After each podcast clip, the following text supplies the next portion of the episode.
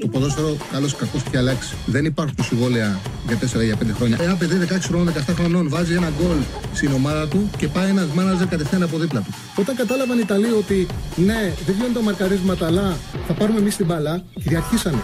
Το χέρι του βοηθού, το χέρι του το μόνο που μπορεί να κάνει να στηριχτεί και για να μην πέσει κάτω. Με το αριστερό και με το δεξί δεν το βάλει το χέρι. Το, το, το, το χέρι του δεν θα συνεχίσει να κινείται. Το βάλει στο πισινό του. Α, μ' αγαπάτε, δηλαδή, Τσάρλι, μ' αγαπάτε. Εννοείται, εννοείται, εννοείται. Καλησπέρα, καλώς ήρθατε σε ένα ακόμα Charlie Ball. Σήμερα 3 με 5, μην γράψετε ότι δεν το ξέρατε, έχουμε ενημερώσει έγκαιρα. Το λέμε ε, από την περασμένη Τετάρτη ότι θα βγούμε σήμερα νωρίτερα. Λοιπόν, ε, έχουμε πολλά να συζητήσουμε. Μια μέρα γεμάτη μπάλα, μια μέρα που ξεκίνησε με μεταγραφική ε, βόμβα. Λοιπόν, να ξεκινήσουμε με το πρόγραμμα. Αυτή την ώρα παίζει καλυθέα με το Πανετολικό, είναι στο 0-0. Πανσεραϊκός Πάουκ στις 5, Κυφυσιά Όφη, η Ρεβάν στο 1-3, η κερδίσει 3-1 Όφη, την Κυφυσιά στις 5. Σε 7 Άρης ΑΕΚ. Εδώ είναι σαν μονό παιχνίδι, σοπαλία το πρώτο. Όπως ξέρω, μονό παιχνίδι είναι το Ολυμπιακός Παναναναϊκό στις 9. Πολύ ωραία ποδοσφαιρική μέρα. Θα κάτσουμε στους καναπέδες μας και θα απολαύσουμε μπάλα. Δυστυχώς, δυστυχώς σε γήπεδα χωρίς κόσμο. Τουλάχιστον όμως αυτά τα μάτια αντίθεση με τη Σούπερ που είδαμε την περασμένη Τετάρτη, στο τέλος κάποια ομάδα θα περάσει, κάποια ομάδα θα αποκλειστεί. Οπότε τουλάχιστον θα υπάρχει σοβαρό, ε, υπάρχει σοβαρό διακύβευμα και θα υπάρχει πολύ μεγάλο ενδιαφέρον. Λοιπόν, η μέρα ξεκίνησε με τη μεταγραφή του Μπεκατσέτα. Ε,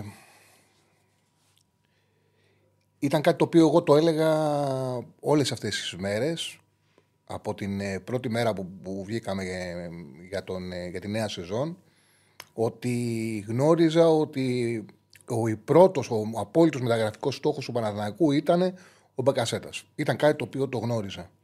Είχα γράψει σε ένα ποστάρισμα όταν πήρε το λιμιό ότι είναι κοντά ο, ο Παναδανακός ο Μπακασέτα. Υπήρξαν δύο πράγματα που με έκαναν να το πιστεύω αυτό και να το γράψω σε ποστάρισμα και υπάρχει αυτή η βιασύνη ε, αυτή η λυθιότητα που πιάνει κάποιους και προσπαθούν να, να χλεβάσουν, να μειώσουν. Λες και ήταν, δεν είναι απόλυτο το ότι αν έχεις ένα ρεπορτάζ, μια γνώση σε κάτι, ότι θα επιβεβαιωθεί. Αλλά προσπαθ... κάποιες επιβεβαιώνονται, κάποιες όχι. Εγώ από το καλοκαίρι, επειδή δεν είμαι ρεπόρτερ ε, και δεν εξαρτάται, δεν με πληρώνει κανένας για να λέω μεταγραφές και δεν το κάνω. Το κάνω μόνο όταν έχω μια βεβαιότητα. Το έχω κάνει σε τέσσερις περιπτώσεις το καλοκαίρι στη μεταγραφή Παπαγιάννης στο Φέντερμπαξε. Στην ε, μεταγραφή James του Ολυμπιακού που δεν έγινε, αλλά όπως καταλαβαίνει έχει υπάρξει μια συμφωνία η οποία έγινε, ολοκληρώθηκε. Το ξέρει πλέον, ε, το, ξέρει και, το ξέρουν οι πάντες ότι και στο χώρο του μπάσκετ δεν υπάρχει άνθρωπος που δεν ξέρει ότι υπήρξε συμφωνία Ολυμπιακού James, η οποία είχε γίνει ακριβώς τη μέρα που είπα, με πρωτοβουλία του James. Μετά ήταν η μεταγραφή του Πετρούσεφ και τώρα του Μπακασέτα. Αυτές λίγες είναι. Άλλοι ε, συνάδελφοι είναι, κάνουν ρεπορτάζ και έχουν μεγαλύτερη πληροφόρηση από μένα. Εμένα δεν είναι δουλειά μου. Το κάνω μόνο όταν έχω μια πληροφόρηση. Και τώρα που τελείωσε, είχα δει ένα μήνυμα που είχε έρθει σε άλλο τηλέφωνο, στο δικό μου, αλλά μου το έδειξανε, το οποίο μου έδειχνε, μου εξασφάλιζε ότι ο Μπακασέτας θέλει να έρθει Ελλάδα. Γνώριζα ότι η πλευρά του Αλαφούζου, ότι ο, ο Αλαφούζος έχει πιστεί ότι πρέπει να κάνει ο Λίν για τον Μπακασέτα. Και για αυτόν τον λόγο ήξερα ότι, το, ότι θα κάνει μεγάλη προσπάθεια ο Αλαφούζος. Υπήρξε μια, ένα, ξαναλέω, ένα μήνυμα που είδα που με διαβεβαίωνε ότι ο Μπαγκασέτα θέλει να γυρίσει η Ελλάδα. Οπότε ήταν το πάντρεμα το οποίο το πιο πιθανό ήταν να γίνει όπως τελικά έγινε.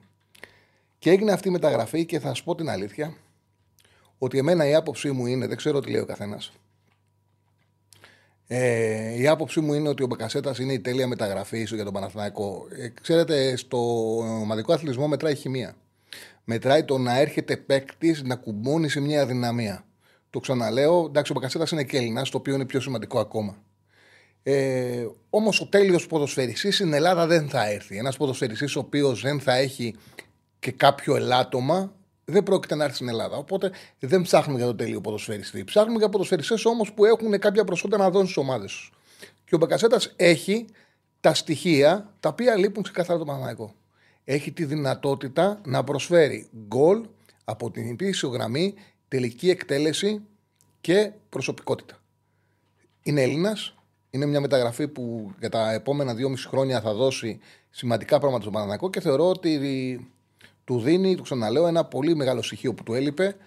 Γκολ πίσω από τον ε, Ιωαννίδη και σε συνδυασμό που ο Παναθηναϊκός έχει έναν φόρ ο οποίος παίζει με πλάτη, ακουμπάει μπάλα πάνω του και παίζει πολύ ποδόσφαιρο συνεργασίας, καταλαβαίνετε ότι και ο Ιωαννίδης θα βοηθηθεί πάρα πολύ, πάρα πολύ από την προσήκη του Μπακασέτα, από το γεγονός ότι ο Πανάκο έχει έναν πλέον παίκτη στο ρόστερ του που θα παίζει κοντά μαζί του και μπορεί να πηγαίνει σε εκτελέσεις, αλλά και ο Μπακασέτα από το ποδόσφαιρο του Ιωαννίδη. Δηλαδή κουμπώνουν, κουμπώνει τέλεια ο Μπακασέτας στο του Παναθηναϊκού. Ο Μπακασέτας, ο οποίος υπέγραψε για 2,5 χρόνια, ο, ο Παναθηναϊκός θα δώσει στην Τραμπζοσπόρ 1,2 για ένα, πολλά λεφτά για ένα συμβόλαιο που τελειώνει το καλοκαίρι, αλλά δείχνει πόσο ήθελε να τον κάνει δικό του ο Παναναναϊκό. Οπότε δεν τσιγκουνεύτηκε λεφτά που θα μπορούσε να τσιγκουνευτεί και να τον κλείσει 31 Ιανουαρίου. Το λέω στην λογική που συμβαίνει πολλές φορές στην Ελλάδα στον Παναθηναϊκό και χάνονται παίκτες.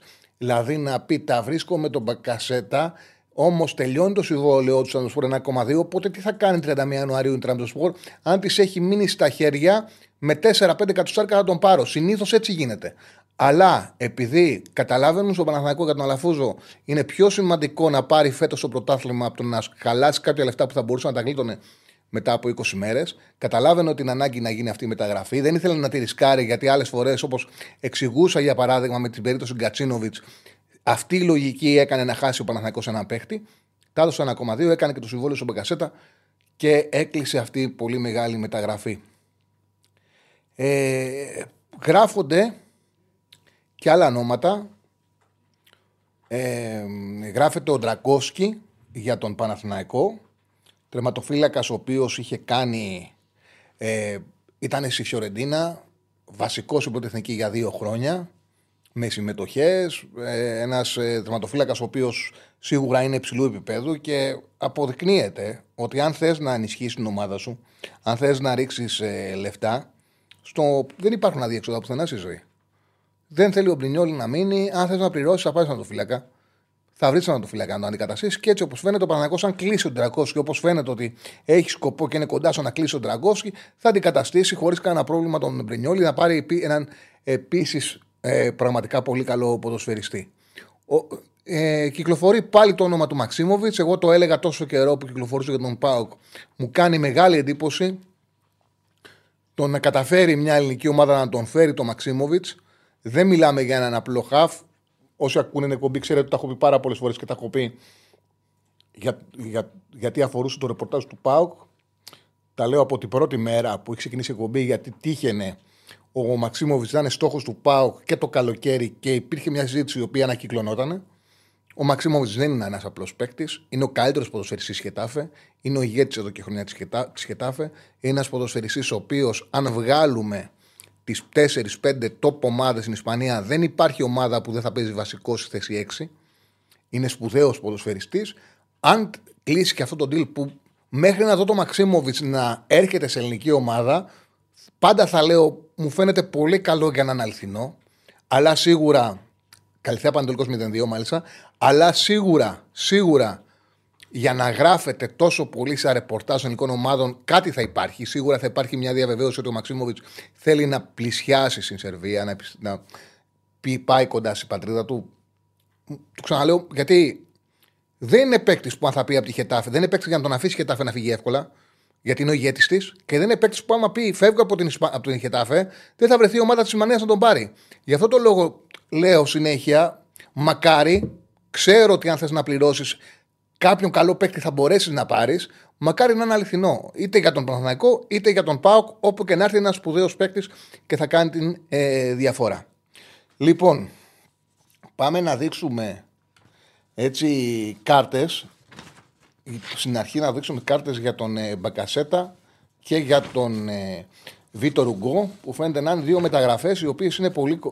Μία έκλεισε και ο Βίτο Ρουγκό που είναι κοντά στο να κλείσει στο Παναθηναϊκό. Φαίνεται και αυτή ότι είναι μια τελειωμένη υπόθεση. Ο Παναθηναϊκός μαζί με τον Αλαϊντίν και το Βίτο Ρουγκό θα κλείσει την θέση των κεντρικών αμυντικών. Πάμε να ξεκινήσουμε με τον Μπακασέτα.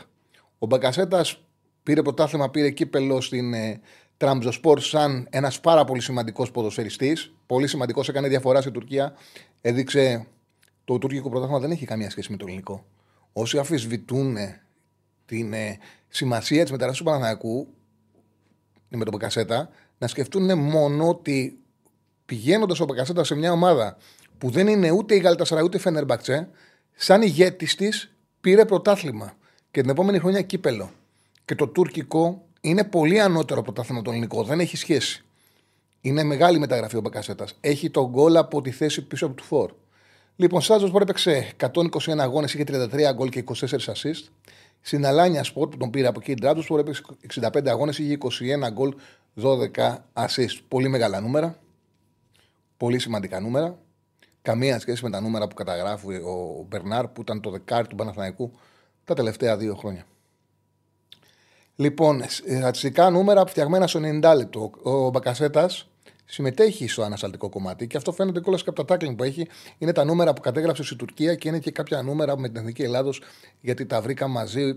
Ήταν μεγάλος κόπο να κάτσω να βγάλω τα νούμερα της Εθνικής Ελλάδος και να κρατήσω μόνο της Τουρκίας. Οπότε είναι μέσα και 5-6 μάτς με την Εθνική Ελλάδος. Προκριματικά μπορεί να είναι 7-8. Είναι οι χρονιές τους η Τουρκία μαζί με κάποια μάτια στην Εθνική Ελλάδος. Τα στατιστικά τους 90 λεπτό. 2,3 τάκλιν, 1,6 είναι τα κερδισμένα. 0,6 τα κλεψίματα. Κερδίζει 1,9 φάουλ, δηλαδή κερδίζει 2 φάουλ το παιχνίδι, παραχωρεί 1,3. Και εδώ είναι το πολύ μεγάλο του νούμερο. Είναι οι 2,9 εκτελέσεις που κάνει στο 90 λεπτό. Πηγαίνει ο, ο Παναγό παίρνει έναν ποδοσφαιριστή που πάει σε τρεις τελικές στο 90 λεπτό. Σε τρεις εκτελέσεις στο 90 λεπτό και από αυτές οι δύο, η 1,9 είναι εκτός περιοχής. Κάτι το οποίο ανοίγει και την άμυνα, έτσι, η εκτέλεση. Όταν στο ποδόσφαιρο θέλουν οι, οι προπονητές ε, του τικιτάκα, του passing game, ναι, έχει και αυτό έχει βγάλει, έχει δημιουργήσει και συνθήκες ώστε να μην βγαίνουν τόσο καλοί σουτέρ. Δηλαδή, τα τελευταία χρόνια δεν έχουμε καλούς σουτέρ. Γιατί το σύγχρονο ποδόσφαιρο έχει πάει πολύ στο πάσα, πάσα, πάσα, πάσα. Και όσο περνάνε τα χρόνια, βλέπουμε ποδοσφαιριστές που δεν έχουν καλή εκτέλεση γιατί δεν εκπαιδεύονται πλέον σε αυτό. Υπάρχουν προπονητές που δεν θέλουν να σουτάρουν. Όμως, πάντα ένας καλός σουτέρ δημιουργεί συνθήκες για να ανοίξει η άμυνα γιατί κάνει τον αμυντικό να πάει πιο επιθετικά. Το οποίο τι σημαίνει, με μία πάσα είναι πιο εύκολο να βγει ο συμπέκτη σου ψηπλάτη τη άμυνας, ενώ άμα ξέρει ότι θα πας πίσω-πίσω, πάσα πάσα θα πάει και πίσω-πίσω.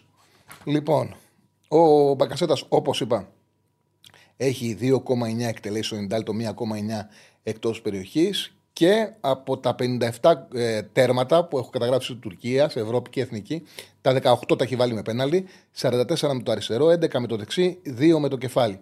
Έχει από, δοκιμάζει 1,7 τρίπλες, έχει επιτυχημένη τη 1,1 και είναι από τις σπάνιες περιπτώσεις που δεκάρι έχει περισσότερα σούτ από ό,τι και οι πάσες, από ό,τι key passes, χωρίς να σημαίνει ότι δεν έχει. 2,1 νούμερο key passes είναι ένα πάρα πολύ καλό νούμερο, είναι γεμάτο νούμερο. Απλά συνήθως οι επιτελικοί χάφ έχουν μεγαλύτερο νούμερο σε δημιουργία και λιγότερο σε εκτέλεση. Ο Μπακασέτας είναι από τις περιπτώσεις που είναι περισσότερο στο να εκτελεί. Έχει 2,9 εκτελέσεις ο Εντάλτο και 2,1 κυπάσες, το οποίο όμως σημαίνει ότι πέντε φορές στο 90 λεπτό τελική επιλογή του Μπακασέτα απειλεί την αντίπαλη άμυνα, κάτι το οποίο είναι πάρα πολύ σημαντικό. Πασάρει 50,4 πάσει στο παιχνίδι με 85% αποτελεσματικότητα. Πάμε στην άλλη μεταγραφή του Παναθηναϊκού που είναι θέμα χρόνου και αυτή, είναι κλεισμένη και αυτή. Βίτο Ρουγκό. Τον ποδοσφαιριστή το είπα και χτες, τον ήξερα από τα δύο χρόνια του στη Φιωρεντίνα. Με τον πιο όλη προπονητή, ο 1,5 χρόνος. Ο πρώτος επιτυχημένος, ο δεύτερος χρόνος με τον πιο όλη προπονητή δεν ήταν ε, τόσο καλός για τη Φιωρεντίνα. Έφυγε ο, ο πιο όλη ανέλαβε ο Πραντέλη. Έχω και. Ε,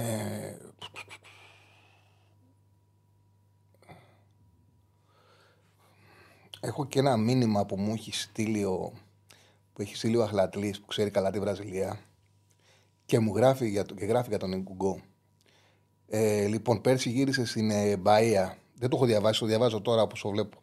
Προβληματική σεζόν είχε όλη η ομάδα, όχι μόνο αυτός. Με έναν Πορτογάλο Ρενάτο Πιάβα να ψάχνει συνέχεια προπονητής από 3-6-1-3-5-2-4-3-3. Ενώ προς το τέλος ήρθε και το άγχος του υποβασμού, τον οποίο τον πέρασε τελευταία αγωνιστική. Δεν χρειάζεται να γράψω πολλά. Ξέρει από πίεση, καλός καρύ, κορμί και είναι λογικό ο Παναθηναϊκός θα θέλει να τον αποκτήσει. 32 του είναι μια χαρά στόπερ με παραστάσεις από Ευρώπη. Το λέω, είναι ο συγκεκριμένος που ξέρει καλά το πρόσωπο της Βραζιλία και έτσι είδα να δω τι, ποια ήταν η άποψή του.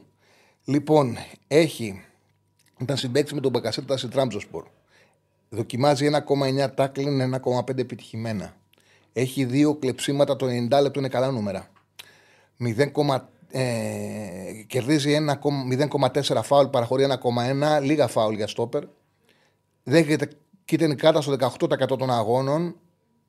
Ε, λογικό νούμερο, δεν είναι το 40% που, είχε, που είχε ο ποδοσφαιριστής που πήρε ο Ολυμπιακός, ε, ο οποίος έχει άλλα ποσότητα, έχει καλή, μεγάλη μεταβίβαση.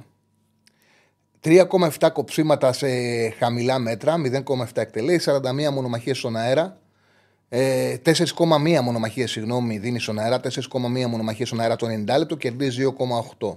Και είναι παίκτης που πάει σε ένα λογικό νούμερο με μεταβάσει, 48,9 μεταβιβάσεις ε, στο 90 λεπτό με 86,9, 5,5 μεγάλες. Ε, ο Καρμό είχε 12 μεγάλες, 11 που, που είδαμε χτες και είχε πάνω από 60 μεταβιβάσεις. Δηλαδή δείχνει και την διαφορά σαν ποδοσφαιριστές. Ο ένας είναι ψηλός με μεγάλη πάσα.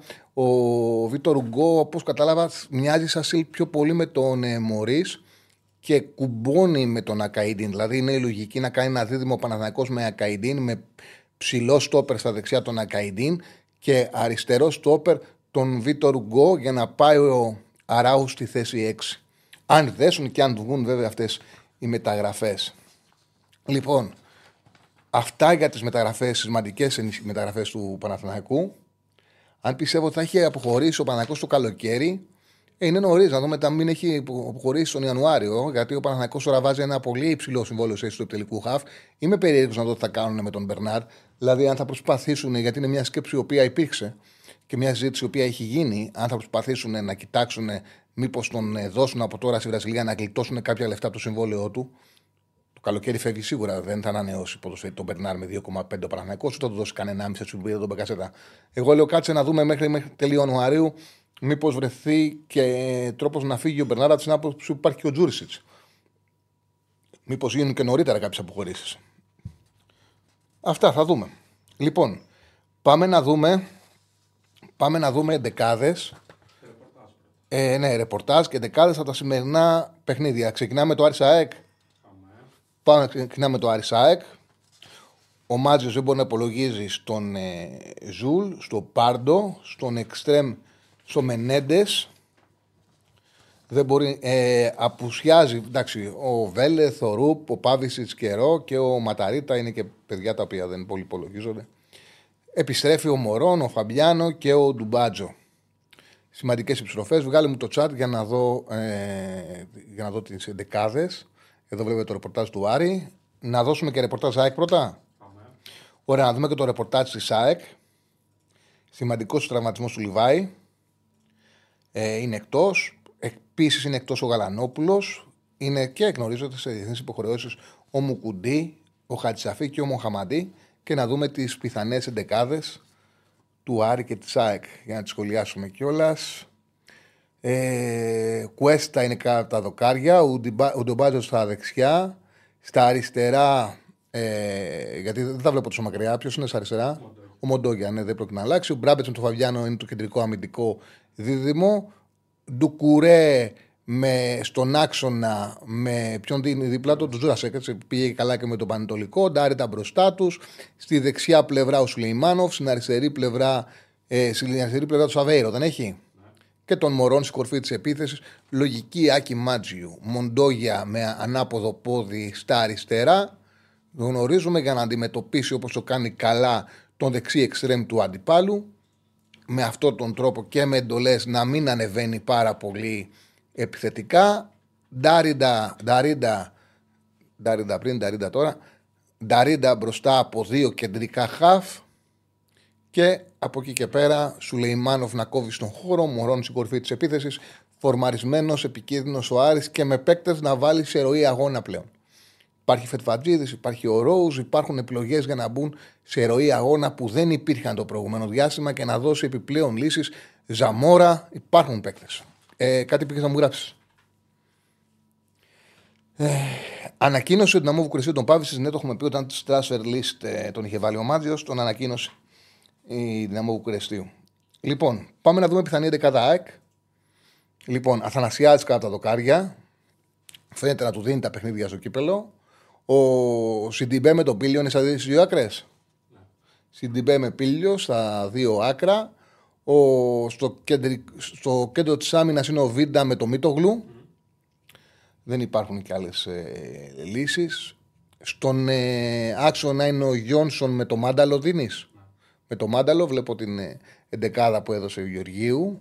Ελίασον δεξιά. Πινέδα να πηγαίνει αριστερά και να παίζει και ο Αραούχο και ο Τζούμπερ στην κορφή της επίθεσης. Δηλαδή, όχι πόνσε, λογικό για τέτοιο παιχνίδι και να πάρει παιχνίδι ενδεκάδας ο Αραούχο ε, και να πάει με αυτή τη λογική ο, ο Αλμέιδα. Να παίξει ο Πινέδα αριστερά.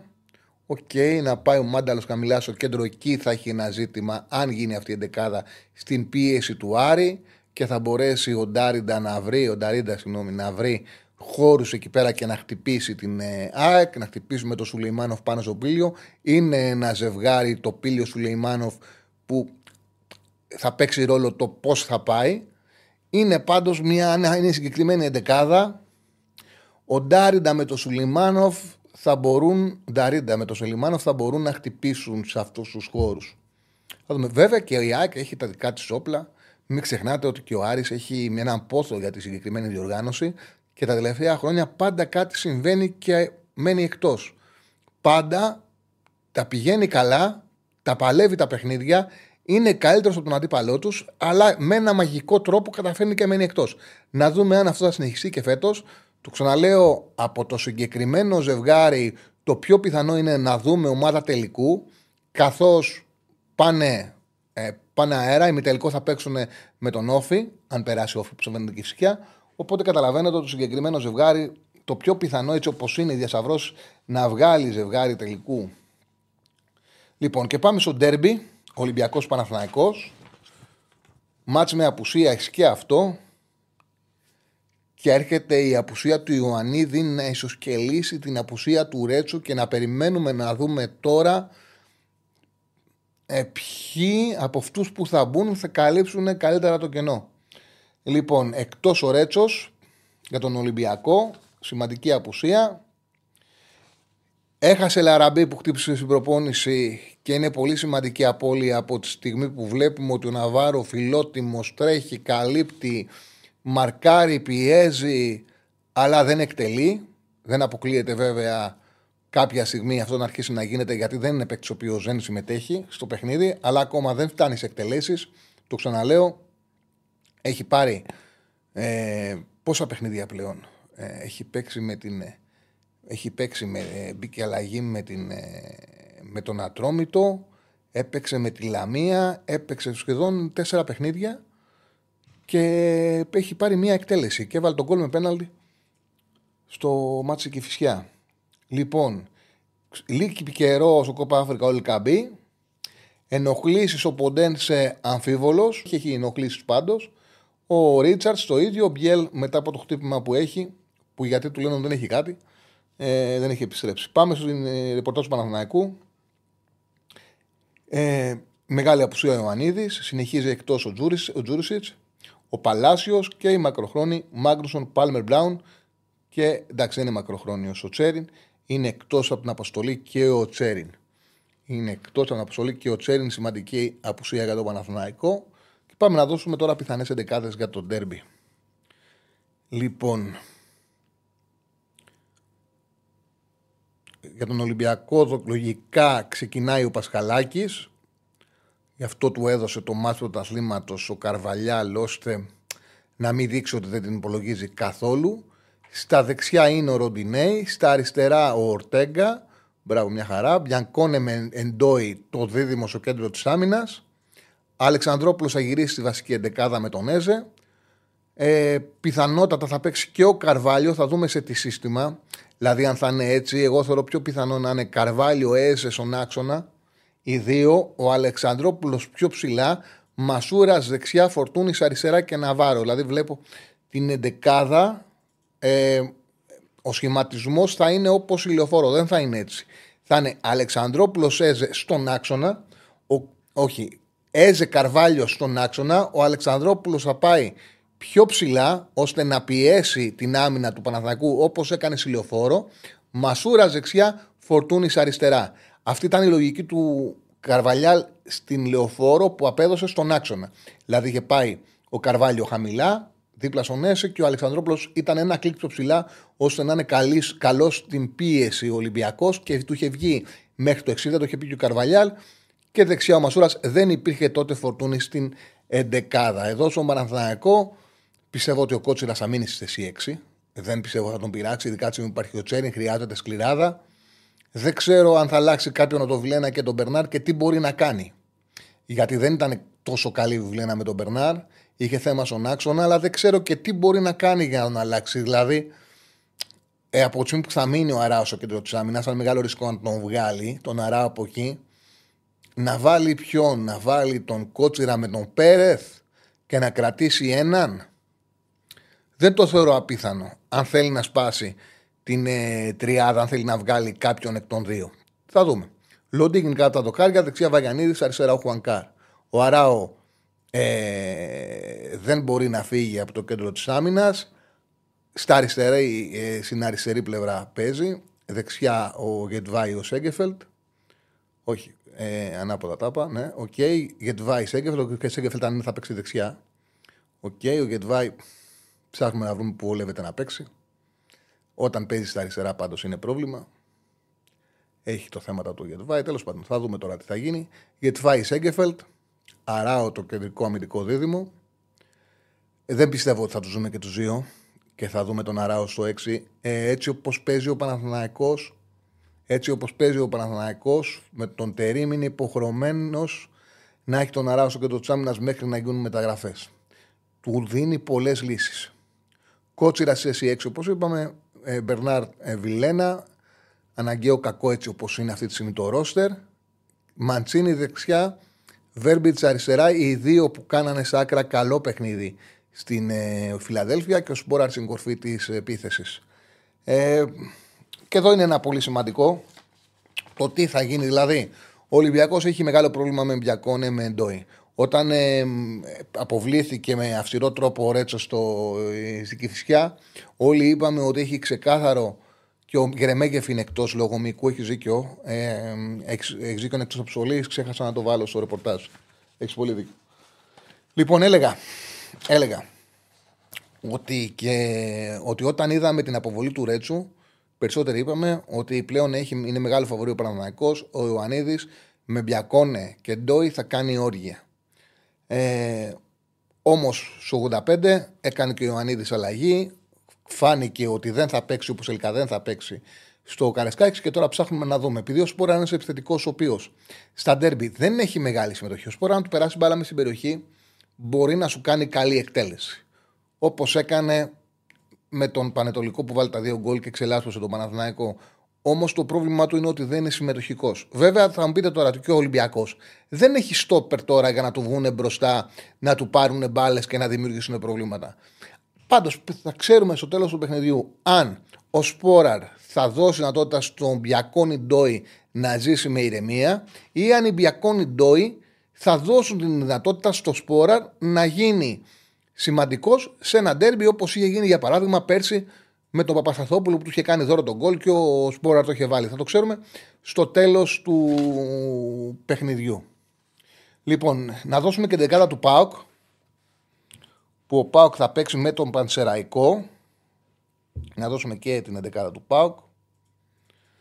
Λοιπόν, τι ετοιμάζει ο Λουτσέσκου, τι έχει δώσει στα παιδιά ο Τσακαλέας. Ε, για κατέβασμα το chat να τη δω. Λοιπόν, ο Ζήφκοβιτς ξαναπέξει κάτω δοκάρια, Σάστρε Σουάρε στα δύο άκρα. Ο Μιχαηλίδης με το κουλεράκι ελληνικός δίδυμος στην άμυνα. Ο Σβάπ με το τσιγκάρα θα πάνε δίδυμος στον άξονα. Ζήφκοβιτς Κωνσταντέγιας. Τάισον στη θέση 10. Και ο Τόμας φαίνεται θα είναι στην κορφή της επίθεσης. Καλή η συγκεκριμένη εντεκάδα με ομοιογένεια με τον Πάουκ στο παιχνίδι με τον Πανσεραϊκό. Ωραία, ωραία. Λοιπόν, να δούμε λίγο το chat. Η ώρα πήγε 3 και 35. Μέχρι τις 5 θα είμαστε μαζί. Ευκαιρία, ανοίγουμε, ανοίγουμε γραμμές 2, 10, 22, 05, 4, 4, 4 το τηλεφωνικό μας κέντρο. Ανοίγουμε και γραμμές. Όποιος θέλει να καλέσει να συζητήσουμε να το κάνει. Ε, μου πες ο Σιλός. Λοιπόν, ανοίγουμε γραμμές. Να δω λίγο προς το παρόν. Ε, να δούμε προς το παρόν, να δούμε τα μηνύματα σας. Ε, λοιπόν, ε, φίλε, μην γράφεις. Γκρίγκλι είναι πολύ δύσκολο να τα διαβάσω. Ε, αν παίξει έτσι ο Πάουκ, έχετε στι 5 Έλληνες στην δεκάδα. Αν μπει και ο Τζίμας, ακούστηκε Μαξίμοβιτ για τον Παναθηνακό. Αν έχεις άποψη, ε, το είπα και στο κίνημα. Είναι το καλύτερο εξάρι που μπορεί να πάρει αυτή τη στιγμή μια ελληνική ομάδα. Είναι ένας ε, ηγέτης SC6, δεν είναι ένας απλός ποδοσφαιριστής. Θα κάνει πολύ μεγάλη διαφορά αν γίνει η συγκεκριμένη μεταγραφή. Μεγάλη διαφορά. Λοιπόν, τι πόλη θες να βάλουμε; Γιατί βλέπουμε Παναθυναϊκό και Ολυμπιακός να συμπεριφέρονται λες και είναι καλοκαιρινή μεταγραφική περίοδος, ρωτάει ένας φίλος. Εσύ το ρωτάς. Κοίταξε για τον Παναθυναϊκό, το είχα πει ότι ο Παναθυναϊκό αυτή τη στιγμή προσπαθεί να φτιάξει μια ομάδα για να πάρει το πρωτάθλημα. Και γι' αυτό το λόγο ε, το είπαμε το που ήταν η πρώτη μέρα που ε, κάναμε εκπομπή. Όταν ε, ρωτήθηκα και όταν ο κόσμος έβραζε, έλεγα ότι ο λόγος που, ο σημαντικότερος λόγος που αποφάσισε να διώξει τώρα ο, ο Αλαφούζος του Γιωβάνοβιτς ήταν ότι κατάλαβε ότι πίστηκε ότι με αυτό το ρόστερ δεν μπορεί να πάρει πρωτάθλημα. Το θέλει το πρωτάθλημα φέτος. Στις συζητήσεις με τον Γιωβάνοβιτς κατάλαβε ότι δεν πρόκειται να τον αφήσει να κάνει τις μεταγραφές που θέλει. Ο Γιωβάνοβιτς ήθελε να αποκτηθεί μόνο ένας κεντρικός αμυντικός και θεωρούσε ότι η ομάδα που έχει δημιουργήσει μπορεί να πάρει το πρωτάθλημα. Γενικά ήταν δύσκολο στο να αλλάξει παίκτες και ήταν ένας από τους λόγους που αποφάσισε να αλλάξει προπονητή. Ένας από τους λόγους που κατάλαβε ότι πρέπει να γίνει άμεσα η, η αλλαγή προπονητή τώρα και να μην δώσει περιθώριο μέχρι το καλοκαίρι, γιατί το θέλει το πρωτάθλημα και πίστεψε ότι με την λογική Γιωβάνοβιτς δεν μπορεί να το χτυπήσει. Και γι' αυτό το λόγο είπα ότι με αυτή την απόφαση του Γιωβάνοβιτς του Αλαφούζου ασφαλώς και υπάρχει ένα ρίσκο γιατί ο Παναθηναϊκός με τον Γιωβάνοβιτς ήξερε ότι θα είναι καλά όμως αυξάνονται και οι πιθανότητες να μπορέσει στο τέλος να κατακτήσει το πρωτάθλημα γιατί θα γίνουν οι κινήσεις οι οποίες θα τους δώσουν τη δυνατότητα να γίνει ανταγωνιστικός για τον τίτλο. Είναι ξεκάθαρος ότι ο στόχος του Παναθηναϊκού είναι να φτιάξει ομάδα για να πάρει πρωτάθλημα. Κατάλαβαν ότι το ρος, το ρόσερ στι μεταγραφές έχουν γίνει λάθη και η ομάδα δεν ήταν έτοιμη. Και ο Ολυμπιακός, αν ακούσει και τις δηλώσεις του Κούγια, ο Κούγιας έχει πει ότι πρέπει να κάνουμε ομάδα για να μπορέσουμε να χτυπήσουμε και τη διετησία. Ότι για να φωνάζουμε και τη διετησία πρέπει να έχουμε καλή ομάδα. Είναι ξεκάθαρο δηλαδή για τον Ολυμπιακό ότι θέλουν. Ε, έτσι και ο Ολυμπιακός πάντα κάνει πολλές μεταγραφές. Δεν έχει τέτοιο πρόβλημα. Και πιστεύουν ότι πρέπει να ενισχύσουν το ρόστερ και σωστά το πιστεύουν. Ε, έχουν προβλήματα σε πολλές ε, θέσεις. Όταν καλέσει ο πρώτος μου λες, έχουμε ανοίξει γραμμές. Έχουμε γραμμές. Πάμε στον κόσμο. Χαίρετε. Καλησπέρα, Τσάρλι. Καλησπέρα, φίλε. Ε, Γιώργος από Καβάλα τηλεφωνώ. Γεια σου, Γιώργο. Αεκτζής είμαι. Ήθελα να μου πεις δύο λόγια πώς θα βλέπεις τα μάτια σήμερα, τα ντέρμπι. Δύσκολα είναι να βρεις άκρη. Πολύ με ενδιαφέρον, πολύ αμφίροπα. Ο Άρης είναι ο καλύτερος Άρης ε, της φετινής σεζόν. Δηλαδή σε καμία άλλη. Σε κανένα άλλο διάστημα της φετινής σεζόν δεν ήταν σε κατάσταση που βρίσκεται σήμερα. Το θέλει πολύ. Ναι. Η ΑΕΚ είναι πιο άνετη. Η ΑΕΚ είναι χαλαρή. Πολλοί σου λένε ότι σήμερα θα αποκλειστεί. Αυτό ίσως καλό της κάνει. Το ότι δεν έχει την πίεση και την πίεση την έχει ο Άρης. Αλλά σίγουρα ε, ο Άρης δείχνει ικανός να της κάνει ζημιά.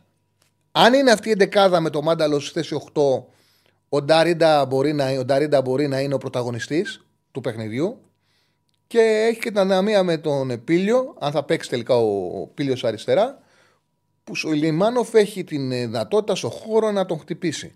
Έχει ενδιαφέρον. Απλά το ξαναλέω ότι επειδή γίνεται συνέχεια, γίνεται κάθε χρόνο, στο ανάλογο yeah. Ναι. ο Άρης τυχαίνει να είναι καλός και κάτι να παθαίνει και να αποκλείεται. Ε, οπότε, yeah, ναι. επειδή το έχω στο μυαλό μου και πάντα εγώ ξέρεις, συνήθως η επανάληψη γίνεται.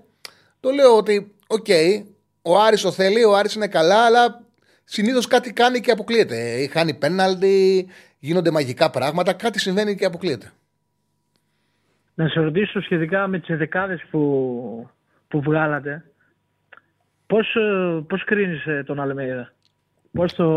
Πώς το Χάσε, βλέπεις, δεν, με το κουτσάρι δεν, να ξέρουμε, δεν ξέρουμε αν είναι αυτή η εντεκάδα και ο Αλμέιδα δεν θα κρυθεί από την εντεκάδα. Ο Αλμέιδα είναι ένας Όχι, εγώ προπονητής. θέλω να, θέλω, θέλω να το, το λέω για το λόγο ότι παραδείγματος χάρη, άμα, άμα βάλει βασικό Σιντιμπέ, ωραία, ή βάλει βασικό Αθανασιάδη, μετά από κακά παιχνίδια, γι' αυτό το λόγο θέλω να σου πω. Ή να βγάλει κάποιο Ο Σιντιμπέ ήταν καλός με τον Παναθηναϊκό. Ο Σιντιμπέ ήταν πολύ καλός με τον Α. Παναθηναϊκό. Καλός, εντάξει, Ο, έκανε. Πανα- ο το Σιντιμπέ λάθος. ήταν πολύ καλός με τον Παναθηναϊκό. Ο Σιντιμπέ στα τελευταία 20 λεπτά έχει κλείσει τον Παναθηναϊκό με στην περιοχή, έχει αξιοποιήσει την είσοδο Λιμνιού και Μλαντένοβιτς και ήταν συνέχεια μέσα στην περιοχή του Παναθηναϊκού. Τον έκλεισε ο Παναθηναϊκός, ήταν καλός ο Σιντιμπέ σε αυτό το ματς. Δεν ήταν κακός. Πάντως εγώ με προβληματίζει και ο Αθανασιάδης βασικός σε τέτοια σημαντικά μάτς ενώ σου έχεις στερήσει την Ευρώπη κατά κάποιο λόγο. Πρέπει να βάλει και κάποια στιγμή βασικούς έτσι δεν είναι. Δηλαδή είναι μάτς κυπέλου αλλά Κοίταξε να να μην, δεις. το, να μην το παρακάνει.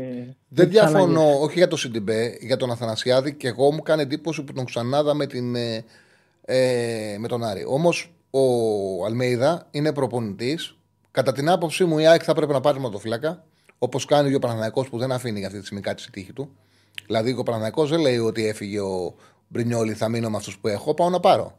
Να έχω το Λοντίκιν και να έχω άλλο ένα, να έχω ασφάλεια, ό,τι και να συμβεί. Γιατί ο Αθανασιάδης, θα μου πει κάποιος ότι η ΑΕΚ πήρε πρωτάθλημα με τον Αθανασιάδη πέρσι.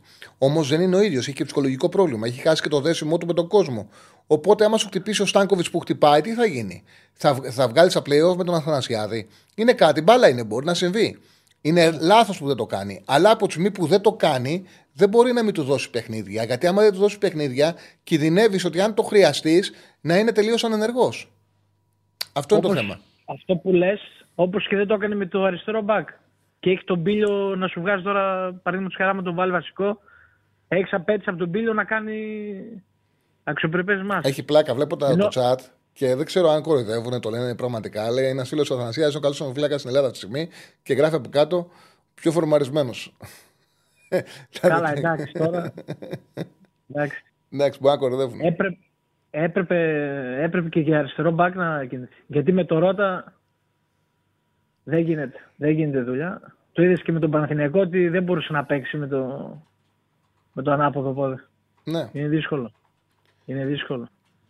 Ε, είχαμε τέτοιο έγαμο, το δεν έχω ανέβει την, ε, την εκπομπή στο facebook. Κάτσε να την ανεβάσω τώρα. Έχουμε και άλλη ώρα, δεν το έχω ανεβάσει κιόλας. Ανεβάσω τώρα. Για Τσάρλι, λέγε. στοιχημα... ε, στοιχηματικά πώς τα βλέπεις; Ένα από τα δύο μάτια αν το παίξεις ισχύει; Δεν είναι... Και τα δύο μπορεί να έρθουν ε, ισο- να πάνε μακριά. Και τα δύο. Και τα δύο ασφαλώς μπορεί να πάνε μακριά. Δεν θα είναι περίεργο και τα δύο μπορεί να πάνε. Στοιχηματικά πιστεύω είναι καλή επιλογή και στα, και στα δυο και... θα έχεις Εγώ κάποιο επιμένω, κέρδος στο τέλος της ημέρας. επιμένω σε αυτό το οποίο είπα ε, σε αυτό που είπα την προηγούμενη εβδομάδα και επαληθεύτηκε και επιμένω και τώρα θεωρώ ότι το ζευγάρι ΑΕΚ, Α- ΑΕΚ Άρης, Άρης ΑΕΚ είναι δύσκολο να μην βγάλει άντερ 2,5 είναι δύσκολο να δούμε πάνω από 2,5 τέρματα και είναι δύσκολο ο Ολυμπιακός και ο Παναθηναϊκός να μην δεχτούν και οι δύο γκολ. Επιμένω σε αυτό, δηλαδή εγώ επιμένω στο άντερ Άρης ΑΕΚ και γκολ γκολ στο Παναθηναϊκό. Μάλιστα. Ε, σαν να εξής ρωτάει ο Στέφανος γιατί είσαι ομοειδεά, ομοδε- ομοειδεάτες και θέλει να μάθει το πώς αισθάνεσαι. Πώς σου φαίνεται που ο Αεξής Μπεκασέτας πήγε στο Παναθηναϊκό; Αυτό είναι μια ερώτηση που μπορεί να κάνει μόνο ένας Αεξής Γι' προς αυτό Αεξή. σε- Γι' αυτό σου λέω τι- τι κάνει ο Στέφανος. Κοίτα, όπως λένε όλοι, είναι επαγγελματίας. Και αυτό είναι και το σωστό, ωραία. Αλλά εφόσον έχεις τοποθετηθεί σε παλιότερη συνέντευξη. Και τέλος πάντων. Άσον, ρε, έχεις δεν, τον, δεν, τον δηλώσει ήθελε η ότι ΑΕΚ, κάτι- δεν τον ήθελε η ΑΕΚ και διάλεξε το Παναθηναϊκό. Δεν είχε πρόταση από την ΑΕΚ. Τι είχε τοποθετηθεί; Τι είχε τοποθετηθεί, γιατί το λες Δεν αυτό; είχε- Ή τον ήθελε δεν η είχε ΑΕΚ. πει- Τον ήθελε η ΑΕΚ και διάλεξε το Παναθηναϊκό. Δεν είχε πρόταση από την ΑΕΚ. Πρόταση του Παναθηναϊκό ήθελε. Δεν θέλει να, θέλει να γυρίσει η πατρίδα του. Πήρε τα λεφτά του Παναθηναϊκό γιατί να μην πάει; Τι πάει να πει το. Αυτό θα δικαιώσουν, να- θα, θα είχες δικαιολογία να το πεις. Αν ε, του είχε κάνει ο Μελισανίδη. Που ούτε καν τότε θα έχει, γιατί είναι επαγγελματίες και είναι η δουλειά τους. Αλλά θα το άκουγα. Αν του είχε πει ο Μελισανίδης 1,4 για 2, για 2,5 το χρόνο και έλεγε ο Αλαφούζος 1,7 το χρόνο για 2,5, να το καταλαβαίνω να μου το πεις. Από τη στιγμή και να έλεγες: OK, και με 1,4 θα ζήσεις και με 1,7 θα ζήσεις. Ίσα εξής πήγαινε στην, ε, στην ΑΕΚ. Εγώ πάλι που θα κάνω αυτή τη δουλειά, θα σου έλεγα είναι επαγγελματίας. Ρε φίλε, δικαίωμά του να πάει όπου θέλει. Από τη στιγμή όμως που δεν έχει πρόταση από την ΑΕΚ και έχει πρόταση από τον Παναθηναϊκό, τι δουλειά έχει το τι έχει πει; Ο κάθε επαγγελματία. να σου πω κάτι. Ο κάθε επαγγελματίας. Πρόσεξε, πρόσεξε, πρόσεξε. Είναι και η δουλειά του και θέλει να εκτιμάται η δουλειά του. Το γεγονός ότι η δίκηση της Τσάκ αυτή τη στιγμή δεν του κάνει πρόταση, ίσα ίσα που τον πεισμώνει περισσότερο και σου λέει κάτσε, γιατί είμαι αγτζή, ξέρεις ότι τελειώνει το συμβόλαιο μου το καλοκαίρι, γιατί δεν μου κάνεις πρόταση. Τον κάνει ακόμα περισσότερο να θέλει να πάει στο Παναθηναϊκό. Γιατί είναι η δουλειά τους και θέλουν να αποτιμάται η δουλειά τους. Θέλουν την εκτίμηση που έχουν και μεγάλο εγωισμό. σα ίσα. Ναι, όμως θα τον εκτιμήσει ο κόσμος του Παναθηναϊκού, εννοείται, Βέβαια. αλλά δεν θα, θα, πάψουν, θα πάψουν κάποιοι αξίδε να τον εκτιμάν. Γιατί μέχρι χθες τον εκτιμούσαν, ρε παιδί μου. Εντάξει, αυτό να σου πω Αλλά... είναι θέμα, είναι θέμα ε, προσωπικής κρίσης. Είναι θέμα προσωπικής κρίση. Είναι θέμα ότι πέρσι, Τσάρλι, πέρσι ανέβαζε πρωταθλήτρια ΑΕΚ συγχαρητήρια το ένα το άλλο, σαν αγγζή. Μα, ήταν αγγζή, μα, είναι αγγζή, αλλά και σου απάντησα. Μα είναι αγγζή. Ναι. Ήταν αγγζή όσο ε, ναι, τώρα που θα παίξει ο Παναθανικό είναι Παναθανικό. Δηλαδή, μέχρι να, ναι, μέχρι να σταματήσει η καριέρα του και να, και να δει που δέθηκε. Είναι μια απόφαση όμως που θα, δεν, δεν αρέσει στο κοινό τσάκι. Ε, Ακόμη και η πρόταση να μην έχει γίνει, που λες, υπάρχουν. Εγώ πιστεύω ότι σίγουρα κάποιος, κάποια ομάδα άλλη, έστω και από το εξωτερικό, θα του δίνει ένα εκατομμύριο συμβόλαιο. Ε, από την Τουρκία δηλαδή, εσύ, εσύ θέλει να χάσεις 2 εκατομμύρια ευρώ γιατί αγαπάει την ΑΕΚ. Και ήθελε και να συνεχίσει, ενώ θέλει να γυρίσει η πατρίδα του για τον ΑΒ λόγο, να συνεχίσει να παίζει στο εξωτερικό επειδή η ΑΕΚ δεν θέλει να το πάρει. Για να κάνει τον ΑΕΚ Δεν γίνονται αυτά τα πράγματα. Δεν γίνονται αυτά τα πράγματα. Να είμαστε, να, είμαστε, να είμαστε σοβαροί. Δεν γίνονται αυτά τα πράγματα. Σε ευχαριστώ πολύ. Στη ζωή δεν μετρά, στη ζωή δεν μετρά μόνο τα λεφτά, Τσάρλι. Μετράει και το όνομα. Στο τέλος της ημέρα. Ασφαλώς. Δεν χάλασε το όνομά του. Σου απάντησα. Δεν χάλασε το όνομά του. Δεν χάλασε το όνομά του. Είναι επαγγελμα... είναι, αυτή είναι... Αυτό που δεν καταλαβαίνεις είναι αυτή είναι η δουλειά του. Είναι επαγγελματίας ποδοσφαιριστής. Είναι δουλειά του και θέλει να έρθει στην πατρίδα του να παίξει στην πατρίδα του. Δεν θα πει επειδή δεν το παίρνει η ΑΕΚ, δεν θα πάω πουθενά αλλού. Δεν γίνονται αυτά τα πράγματα. Δεν γίνονται αυτά τα πράγματα. Εντάξει όμως Εντάξει, υπάρχει και η κριτική, ρε Τσάρλι. Δεν είναι. Ποια κριτική, μωρέ, ένα κριτική με, με ουσία, όχι χωρίς ουσία. Όχι να λέμε σαν χλαμάρες. Υπάρχουν και ποδοσφαιριστές οι οποίοι πήγανε σε άλλες ομάδες, παίξανε σε άλλες ομάδες και στο τέλος της ημέρας, όταν τελείωσε η καριέρα τους, είπανε ότι είμαι ΑΕΚ, είμαι και έμεινε αυτό. Είμαι Παναθυναϊκό, είμαι Ολυμπιακός. Ασφαλώς μπορεί και να δεθείς με την ομάδα που πας και τα συναισθήματά σου να αλλάξουν. Δεν αποκλείεται. Δεν ξέρω ποια περίπτωση ο Μπακασέτας. Γιατί ο Μπακασέτα έρχεται στον Παναναναϊκό για να αποκτήσει να δόξα και να πάρει τίτλους. Για, ένα, για παίκτη το Μάντολ, παραδείγματος χάρη. Δεν ναι. υπήρχαν προσφορές που του δίναν περισσότερα λεφτά. Ενώ έχει, τον έχουν βρει οι αεξίδες στα κακά της άκρη. Ε, τώρα δεν καταλαβαίνω ότι είναι. Δεν καταλαβαίνω και ούτε μπορώ να ανοίξω μια συζήτηση. Είναι τελείως. Ε Χωρίς νόημα. Μας έβαλε ο Σέβανο αυτή τη συζήτηση. Ποιος Μάνταλο. Ο Μάνταλο από τότε που, είχε χιαστού, που πάθε χιαστούς δεν μπορούσε να πάει σε μεγάλη ελληνική ομάδα. Και ασφαλώς είναι στο κάθε άνθρωπο. Αλλά στο συγκεκριμένο, το ξαναλέω, θα είχε λογική να το συζητήσαμε αν του έκανε πρόταση ΑΕΚ. Δεν του έκανε πρόταση ΑΕΚ. Δεν διάλεξε. Δεν είχε πρόταση από την ΑΕΚ να το βάλουμε κάτω και να συζητήσουμε και να μου πεις η διαφορά που μου είπε ένα εκατομμύριο με ένα 700, δηλαδή να χάσει ένας παίκτης από την ΑΕΚ 2 εκατομμύρια ευρώ σε 2,5 χρόνια, είναι με τεράστια. Τρία χρόνια είναι τεράστια. Αλλά σου λέω ότι ακόμα και αυτό να υπήρχε, δεν υπάρχει κάτι τέτοιο για να το συζητήσουμε. Η ΑΕΚ δεν του έκανε πρόταση, έδειξε ότι δεν ενδιαφέρεται γι' αυτόν. Δεν υπάρχει κουβέντα να ανοίξουμε. Σε ευχαριστώ πάρα πολύ. Ευχαριστώ. Ε, Άλλος φίλος. Εδώ λέει ο Αλεξανδρόπουλος, φίλος του φίλου και όταν πήγε στον Ολυμπιακό δεν τον έκλωξε μια στιγμή που κλιματίε είναι ξεκολάτε και ο Αλεξανδρόπουλος είναι μια τέτοια περίπτωση. Ο Παναναναϊκό αποφάσισε να τον δώσει και όταν ο Αλεξανδρόπουλος ζήτησε να έρθει σαν δανεικός, γιατί το ζήτησε και τον περασμένο Ιανουάριο και το καλοκαίρι στο Παναναναϊκό να επιστρέψει, ο Αλεξανδρόπουλος το ζήτησε. Ο Παναναναϊκό του γύρισε την πλάτη. Ασφαλώς και ήθελε να γυρίσει για να παίξει, να βρει ομάδα να παίξει. Του έκανε πρόταση ο Ολυμπιακός και ήταν μεγάλη ευκαιρία. Τι θα έλεγε, Θα μείνω στον πάγκο της Sporting επειδή είμαι Παναθηναϊκός και φίλησα το σήμα. Είναι Παναθηναϊκός, ήταν Παναθηναϊκός ο Αλεξανδρόπουλο. Δεν ξέρω πώς νιώθει τώρα. Ζήτησε δύο φορές να γυρίσει ο Παναθηναϊκός να παίξει σαν δανεικός. Δύο φορές. Δεν τον ήθελε ο Γιωβάνοβιτς. Τι να κάνει, Να πει είμαι Παναθηναϊκός, δεν θα παίξω, θα το κόψω. Μην λέμε βλακίες, για όνομα του Θεού. Πάμε στον επόμενο. Θα σα πάει σε όλα τα δόντια. Καλησπέρα. Ναι, γεια σας. Καλησπέρα, φίλε. Εγώ είμαι; Ναι, ναι. Ναι, γεια σου Τσάρλι. Λοιπόν, θέλω λίγο για τον Μπακασέτα να πω εξής είμαι. Ε, εγώ καταρχήν να το πω εξ αρχής ότι δεν θα τον ήθελα στην ομάδα, τον Μπακασέτα. Δεν ταιριάζει στην ομάδα και δεν, δεν με λέει τίποτα σαν ποδοσφαιριστής. Απλά άλλο θέλω να πω. Από τη στιγμή που είναι επαγγελματίας, θα πούμε τα συνήθη τώρα που λέμε καιρό για πολλούς παίχτες. Για ποιο λόγο είπε τι ομάδα είναι, πρώτον. Δεύτερον, έγκριτοι δημοσιογράφοι όλα αυτά τα χρόνια έβγαιναν και έλεγαν ότι μιλούσε σε παίχτες, άλλους συμπαίχτες τους στην Εθνική Ελλάδα και τους προέτρεπε να μην γυρίζουν πίσω στην Ελλάδα. Να μένουν στο εξωτερικό. Η ΑΕΚ, αν θυμάστε, ήθελε, προσπαθούσε να πείσει το center back που έπαιζε στην Ολλανδία, πώς το λέγανε, τον Χατζηδιάκος. Προσπαθούσε και είχε, είχε βγει η ρεπόρτερ της ΑΕΚ, σαν χθες το θυμάμαι, και έλεγε ότι έλεγε ο Μπακασέτας μην κάνεις το λάθος να γυρίσεις στην Ελλάδα σε αυτή την ηλικία κτλ. Ο κ. Μπακασέτας ξέρω ότι είχε προτάσεις από την Πεσίκτας, από τη Λάτσιο, από χίλιες δυο ομάδες στο εξωτερικό, περίπου τα ίδια λεφτά μπορεί και περισσότερα να τον έδιναν, αλλά κατέληξε τελικά να γυρίσει όντας ε, φίλαθλος της ΑΕΚ, όπως αυτός είπε, δεν το πεις κανένας να το πει, να γυρίσει στον Παναθηναϊκό. Μη για το με χαρά του. Κάνα πρόβλημα. Δεν υπάρχει θέμα, αλλά να μην λέμε ότι είναι επαγγελματίας. Πώς πώς να μην λέμε, αφού είναι επαγγελματίας. Ναι, Πώς να μην λέμε αυτό που είναι; Άμα είναι επαγγελματίας. γιατί λες η ομάδα είσαι; Γιατί έπαιζες στην ΑΕΚ και δέθηκε με την ΑΕΚ. Και έκανε λάθος σε νέα, νεότερη ηλικία. Και μην ξεχνάς ότι αυτά τα παιδιά, όταν ναι. το είπε ο Μπακασέτας ότι είναι εξής, ήταν νέο, πολύ νέος ηλικία. Και είναι ναι. φυσιολογικό να σε κυριεύει το συνέστημα και να μην λειτουργείς με τον ναι. απόλυτο επαγγελματισμό. Όμως πάνω απ' όλα είναι ποδοσφαιριστής. Είναι εγωιστές οι ποδοσφαιριστές. Να το ναι, ξέρετε αυτό. Ο Μπακασέτα είναι 30 ετών. Ο Μπακασέτας γνωρίζω καλά και γι' αυτό το λόγο είχα γράψει ότι είναι κοντά στο Παναθηναϊκό. Γνωρίζω καλά ότι ήθελε να γυρίσει στην Ελλάδα. Για, για τον Α και τον Β λόγο έφτασε 30 χρονών.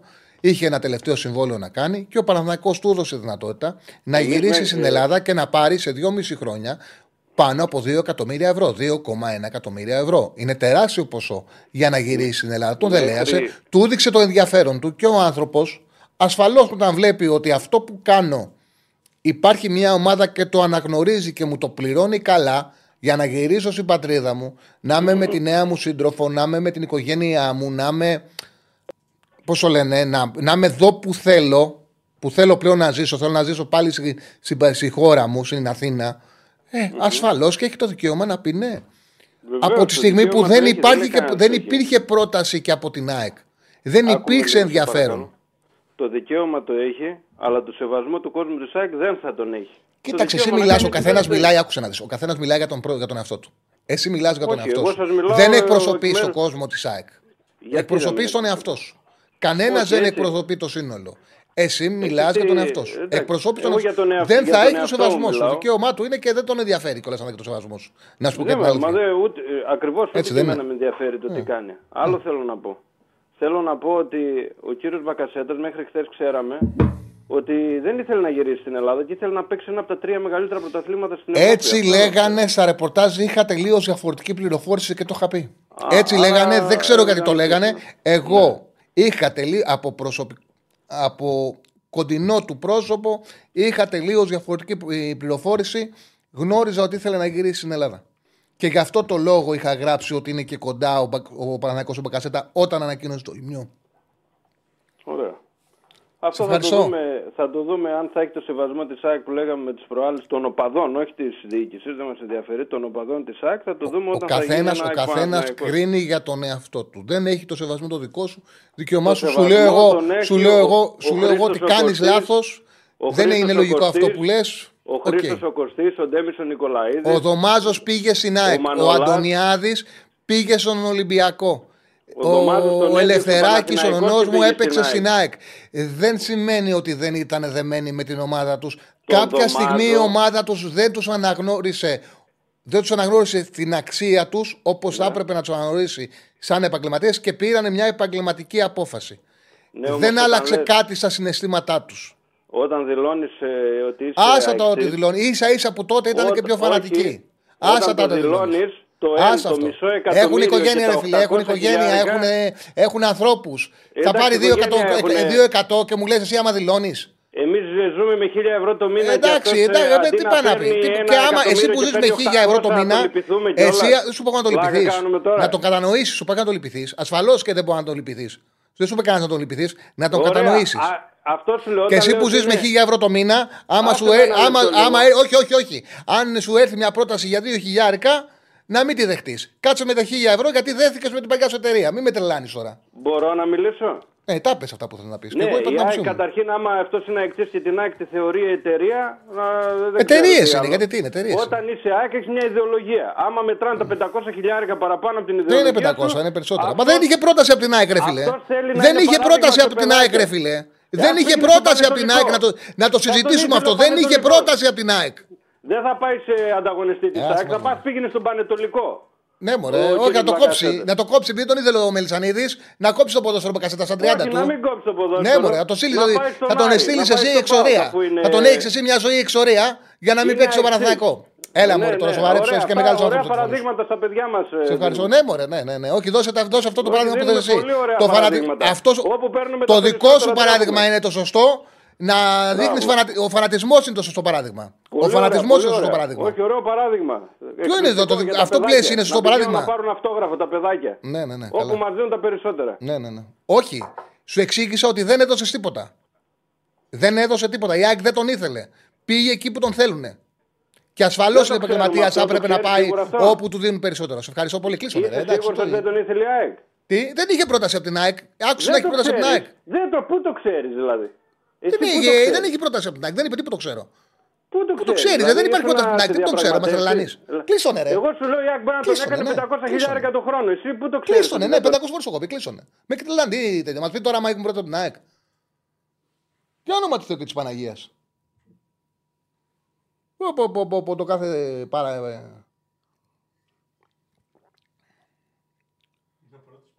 Ο δεύτερος είναι, έχω κλείσει. ναι. Πάμε στον επόμενο. Χαίρετε. Γεια σου, Τσάρλι. Γεια σου, λέω μου. Ναι, μ' ακούτε; Ναι. Γεια σου, Τσάρλι. Είμαι Γιάννης από Παλίνη, Ολυμπιακός. Έχω καιρό να πάρω. Έλα, Γιάννη. Καλά είμαστε; Καλά. Ωραία. Εντάξει, Τι να πήρα πεις λίγο εσύ για τον χαλαρώσουν Σλούκα λίγο οι τώρα που τόνοι. έφυγε ο Σλούκας; Γιατί δεν τα Αυτό βρήκε με ήθελα τον να πω Μπαρτζόκα. τώρα. Ξεκίνα μου και εσύ με τον τον Σλούκα τώρα, ξεκίνα. Κοίτα, εντάξει, τώρα με το θεωρώ τραγικό, ξέρεις, τι, να μειώνουμε. Το, τα ίδια έχω πει και για τους παίκτες του, για, το, για μας στον μπάσκετ, το παράδειγμα που μειώνει το Σλούκα και τα λοιπά και βλέπουμε τώρα τον Ολυμπιακό φέτος, τι πρόβλημα έχει. Εντάξει, τώρα να μειώνουμε ένα παίκτη που πήγε σε άλλη ομάδα, ξέρεις. Εγώ δεν είμαι ούτε Παναθηναϊκός στα ΑΕΚ. Αλλά μιλάω σαν ουδέτερος. Τώρα εντάξει, να μειώνει τώρα κάποιος τον Μπακασέτα είναι αστείο. Με αυτά τα νούμερα που έχει κάνει στην Τουρκία. Που είναι για πλάκα μισό επίπεδο, ένα επίπεδο πάνω από το, το δικό μας. Δεν το περίμενα Άμα να δούμε γίνει τα τέτοια ρόστερ και τα χρήματα που συζήτηση. έχουν ρίξει εκεί. Δεν το περίμενα να αστείο, γίνει εντάξει. τέτοια συζήτηση και δεν το περίμενα να γίνει τη συζήτηση ακριβώς γιατί δεν υπήρξε ενδιαφέρον από την ΑΕΚ.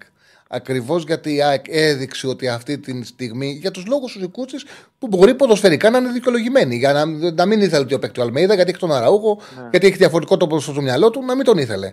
Για δικαιολογημένους ίσου λόγους. Αλλά επειδή δεν είχε πρόταση, δεν περίμενα ότι θα γίνει αυτή η συζήτηση καθόλου. Δεν, δεν μου πένα για το μυαλό ότι θα κάνω τη συζήτηση σήμερα. Συνέχισε, φίλο μου. Εντάξει. Εγώ πιστεύω και στον Παναθρικό θα κάνει διαφορά. Δηλαδή με τον Μπερνάρ, εντάξει, νομίζω ότι και με ένα πόδι να παίξει θα κάνει διαφορά. Κατάλαβες. Δηλαδή τα, δεν υπάρχει περίπτωση να κάνει δηλαδή, λιγότερα νούμερα από όσο έχει κάνει ο Μπερνάρ. Ναι. Φαίνεται αδιανόητο. Τώρα για τον Ολυμπιακό δεν ξέρω. Ρε. Έχει πάει 17 Γενάρη και περιμένουμε ακόμα στόπερα. Είναι απίστευτο αυτό που ζούμε, εντάξει. Ε, τον Καρμάο, τον πήρε. Τον Καραμό. Δεν έχει κλείσει ακόμα. Λέει περιμένει Πόρτο να βρει άλλο παίκτη και μετά να το δώσει. Ε, νομίζω θα τον δώσω ότι είναι κλεισμένη η μεταγραφή συγκεκριμένη. Εντάξει, τώρα για μένα είναι και λίγο. Καλύτερα να πήγαινε σε ένα παίκτη με μεταγραφή, τώρα να πάρει ένα παίκτη που στην καλύτερη να τον ξαναδανείσει ένα χρόνο μετά πάλι. Γιατί είναι Κοίτα. μεγάλη οψιόν. 17 εκατομμύρια ελληνικά. Ναι, εντάξει, τι οψιόν μην τις δίνεις. Ε, ε, Στις οψιόν μην τις βάζεις υπόψη σου. Ποτέ δεν παίζουν ρόλο. Δηλαδή δεν χρειάζεται. Είναι ουσιαστικά ένα παράθυρο η οψιόν ότι αν θες να τον πάρεις, δίνεις αυτά τα λεφτά και το εξασφαλίζεις. Στην πραγματικότητα, αν όταν τελειώνει ο δανεισμός, ξεκινάει η διαπραγμάτευση από την αρχή. Δηλαδή, αν σου κάνει, ο Ολυμπιακός θα προσπαθήσει να ξαναδιαπραγματεύσει τον παίκτη από τη στιγμή που ο Κονσεϊσάου είναι ένας προπονητής που έχει δέσει εκεί και δεν φεύγει. Η Πόρτο έχει δώσει 20 εκατομμύρια ευρώ, οπότε δεν θα τον αφήσει να πάει στην Πόρτο, v, στην Πόρτο B. Θα συζητήσουμε με τον Ολυμπιακό αν υπάρχει κάποια πρόταση να τον επάρει. Αν τους αρέσει ο παίχτη. Εγώ το ξανα... είναι ένας ποδοσφαιριστής ο οποίος έπαιζε Champions League, έχει παίξει αρκετά μάτσα Champions League, έχει παίξει 4-5 μάτς φέτος Champions League με επιτυχία. Έχει μια πάρα πολύ καλή μεταβίβαση, έχει ύψος. Ασφαλώς έχει και αδυναμίες όπως τα εύκολα φάουλ και οι εύκολες κάρτες που κάνει. Αλλά από τους Ναι, στόπερ είδα που έχει και αυτή τη τη- στιγμή ο Ολυμπιακός είναι καλύτερος. Ναι, είδα και αυτό που έχεις ανεβάσει στην ανάλυση τον Κάρμο. Τώρα τον άλλο μου στράτη, ρε, φαίνεται τρελό, δεν ξέρω, σου είχα σχολιάσει και στο facebook. Ξέρω, μου κάνει εντύπωση ότι ακόμα και που δέχτηκε, μάλλον λέει λόγω με τον Καρβαχάλ ότι έχουν καλές σχέσεις. Το θεωρώ πολύ μεγάλη μεταγραφή εγώ. Κοίταξε, τον είχε ο, Καρβα... ο Καρβαλιάλ, τον είχε. Όχι Καρβαχάλ, είναι ο Μπακ ο Καρβαχάλ. Ε, ναι, Καρ- Καρβαχάλ, ναι, συγγνώμη. Καρβαχάλ. Ξέρεις γιατί, γιατί άμα αρχίσω ξε... κολλήσω και το λόγο Καρβαχάλ, μετά δεν μου τον αλλάξεις. Ε, λοιπόν, ο Καρβαλιάλ τον είχε στην Μπράγκα. Είναι ένας Ναι. πολύ ψηλός. Κοίταξε, είναι καθαρό εξάρι. Είναι ένα ψηλό εξάρι. Δεν έχει καμία Ναι. ποιότητα να κάνει 10 γκολ. Ε, Φέτος πρώτη Πάντως φορά έχει θες βάλει η τρία γκολ πάντως. τέρματα. Στην Πορτογαλία είδα Φέτος τα έχει βάλει τρία του, τέρματα τι πρώτη γκολ φορά. βάζει. Ναι. Ε, είναι ένα καθαρό εξάρι δυνατό, ψηλό. Είναι στη θέση 6, είναι σπεσιαλίστας. Αμυντικά. Πάντως και Ένα κάνει καλό παλιά από ό,τι αμυντικό είδα, μακρινή. ψηλό εξάρι. Έχει καλή παλιά μακρινή από ό,τι είδα. Ναι, ναι, ναι. Νομίζω εντάξει, λίγο καλός. μιλά, αλλά σε πιο σκληρό. Ε, είναι. μπρα- όχι, μπράβο. Είναι ο Εμβιλά είχε μεγαλύτερη ποιότητα. Ο, αυτός είναι πιο σκληρός. Ναι. Είναι πιο δυνατό παιδί. Νομ- Νομίζω αυτό του λείπει το Ολυμπιακό. Δεν ναι, ξέρω του αν λείπει. Είναι καλή μεταγραφή. Ναι. Εντάξει, τώρα το μπάσκετ εντάξει νωρίς ακόμα τη Δευτέρα. Δεν έχεις άποψη ακόμα νωρίς, ε. Κοίταξε, νομίζω ότι το μεγάλο πλεονέκτημα του Ολυμπιακού απέναντι στον Παναθηναϊκό είναι ο Φαλ. Ότι μπορεί να βάζει Δίπλα. ένα, ένα ψηλό που δεν έχει αντίστοιχο κορμί να τον μαρκάρει ο Παναθηναϊκός. Και αυτό ε, ο- το γεγονός ότι δεν θα παίξει του στερεί το πλεονέκτημά του. Θεωρώ ότι ο Παναθηναϊκός αυτή τη στιγμή είναι κάτι στον Ολυμπιακό και ψυχολογικά και ότι έχει πιο εύκολους πόντους. Βέβαια, πάντα αυτά τα παιχνίδια είναι Παναθηναϊκός Ολυμπιακός, είναι δύσκολα. Και τα τελευταία χρόνια το βάρος της έδρας ε, δημιουργεί άγχος στο γηπεδούχο. Και ο φιλοξενούμενος έχει περισσότερες πιθανότητες να κερδίσει ο Ολυμπιακός στο ΑΚΑ και ο Παναθηναϊκός στο ΣΕΦ. Το βλέπουμε αυτό. Ναι. Αυτό λέω ότι επειδή το πλεονέκτημά του είναι ο Φαλ και δεν παίζει, είναι, Ναι, τεράστιο. χάνει το όπλο του Ολυμπιακός. Αυτό εξηγούσα. Ότι χάνει το όπλο του επειδή δεν παίζει ο Φαλ. Αυτό ήταν το πλεονέκτημα του Ολυμπιακού απέναντι στον Παναθηναϊκό Φαλ. Στα άλλα νομίζω ο Παναθηναϊκός υπερτερεί. Έτσι, κα- έτσι καταλαβαίνω Ναι, από ό,τι έχω δει. Στο σκοράρισμα, ειδικά, ναι. Ναι, πάει πιο ψηλά. Και, σή- ναι, και σήμερα το ποδόσφαιρο εσύ δεν ξέρω, βλέπω πολύ παράταση, πέναλτι. Είναι περίεργο, δεν ξέρω αν μας συμφωνείς άλλη. Είναι από τα πιο περίεργα ντέρμπι, δηλαδή απουσίες μεγάλες. Δηλαδή και ο Παναθηναϊκός χωρίς ε, Ιωαννίδη, Τσέριν, Παλάσιος. Είναι μεγάλες απουσίες. Ο Ολυμπιακός χωρίς Λαραμπή. Πολύ περίεργο ντέρμπι, δεν ξέρω. Ναι, πολύ Μπορεί να έρθει από ένα περίεργο. 0, Χωρίς 2-0 μέχρι κόσμο, ένα 3. Το βλέπω χωρίς δηλαδή, πολύ- κόσμο. πολύ αποτέλεσμα. Ένα καλό για τον Παναθηναϊκό είναι ότι η μεταγραφή του Μπακασέτα δίνει τη δυνατότητα ακόμα και να αποκλειστεί να μην έρθει η καταστροφή. Θα ήταν πολύ χειρότερα τα πράγματα αν ερχόταν σήμερα ένας αποκλεισμός για τον Παναθηναϊκό, λέω, για την ψυχολογία της ομάδας, για την επόμενη μέρα, για τις κρίσεις που θα γινόντουσαν αν δεν είχαν γίνει αυτές οι μεταγραφές. Αυτές οι μεταγραφές Ναι. εξασφαλίζουν την επόμενη μέρα για τον Παναθηναϊκό ακόμα και αν τα πράγματα δεν πάνε καλά σήμερα. Αυτό δίνει και πλεονέκτημα την ώρα του αγώνα, δηλαδή αφαιρεί άγχος από την ομάδα. Αλλά είναι νομίζω πάρα ότι πολύ έχει περίεργο πολύ- το παιχνίδι. ναι. Καταρχάς έχουμε Σπόραρ, Ντόι, Μπιανκόνε. Ξέρεις ποιος θα σηκώσει τον άλλον. Δηλαδή θα σηκώσει ο Μπιανκόνε τον Σπόραρ. Έχουμε Ναβάρο, Γετβάη. Φιλότιμος φόρ, τρεξίματα, ένταση, αλλά δεν σκοράρει, δεν εκτελεί. Γετβάη επιρρεπεί στο λάθος. Ποιος θα σηκώσει τον άλλον. Δηλαδή είναι πράγματα που θα δούμε στο παιχνίδι πάνω. Εντάξει, και τώρα εντάξει, τώρα με το Μπιανκόνερ, εσύ τον είδαμε την ΑΕΚ, δηλαδή ένα 90, ένα πόσο είναι, ένα, ένα 90 καθαρά όμως, καθαρό. Μμμ. Τον Μπέρνιο Γκαρσία δηλαδή πηδάει πέντε πόντους πιο κοντά πόσο είναι, τον πήρε, δηλαδή τον έβαλε στα δίχτυα. Δηλαδή ένα 90 δεν ξέρω, για αυτό τον Μπιανκόν.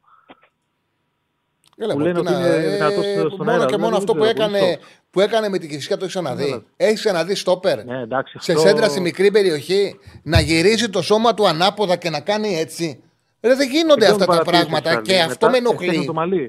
Ρε, εμένα ναι. Αυτό το ζούσα. Το ζούσαμε όλοι. Όλοι το ζούσαμε με τον Παναθηναϊκό. Δηλαδή τι γινότανε; Επειδή ο Παναθηναϊκός ήταν ομάδα διαμαρτυρίας, που τώρα γίνεται Ολυμπιακός, στις μέρες που όντως αδικούταν, επειδή υπήρχε μια απίστευτη ένταση και οι δύο φάσεις γινόντουσαν 8, ξέχναγαν όλοι αυτούς που κάνουν λάθη. Και εγώ επειδή δεν μπορώ να το κάνω αυτό, Δεν μπορώ να αφήσω και το ποδόσφαιρο γιατί αυτό μου αρέσει, αυτό με εξητάρει, αυτό μου αρέσει να συζητάω. Δεν μου αρέσει να συζητάω για τη διαιτησία. Γινόμουν κακός και έλεγα ναι, ρε παιδιά, με τον Όφη στη Κρήτη, σε αδίκηση διαιτησία, σου έδωσε αποβολή κακό του διαφάνες, όμως κέρδισε ένα μηδέν και έχασες. Έχουν γίνει αυτό, αυτό και αυτό και αυτό. Με ενοχλούσε που δεν συζητιότανε. Εντάξει. Τώρα Εντάξει, γίνεται στον για Ολυμπιακό. αυτό είναι- Έχει γίνει Ευχαριστώ, Ολυμπιακός εντάξει, ομάδα ευχαριστώ, διαμαρτυρίας.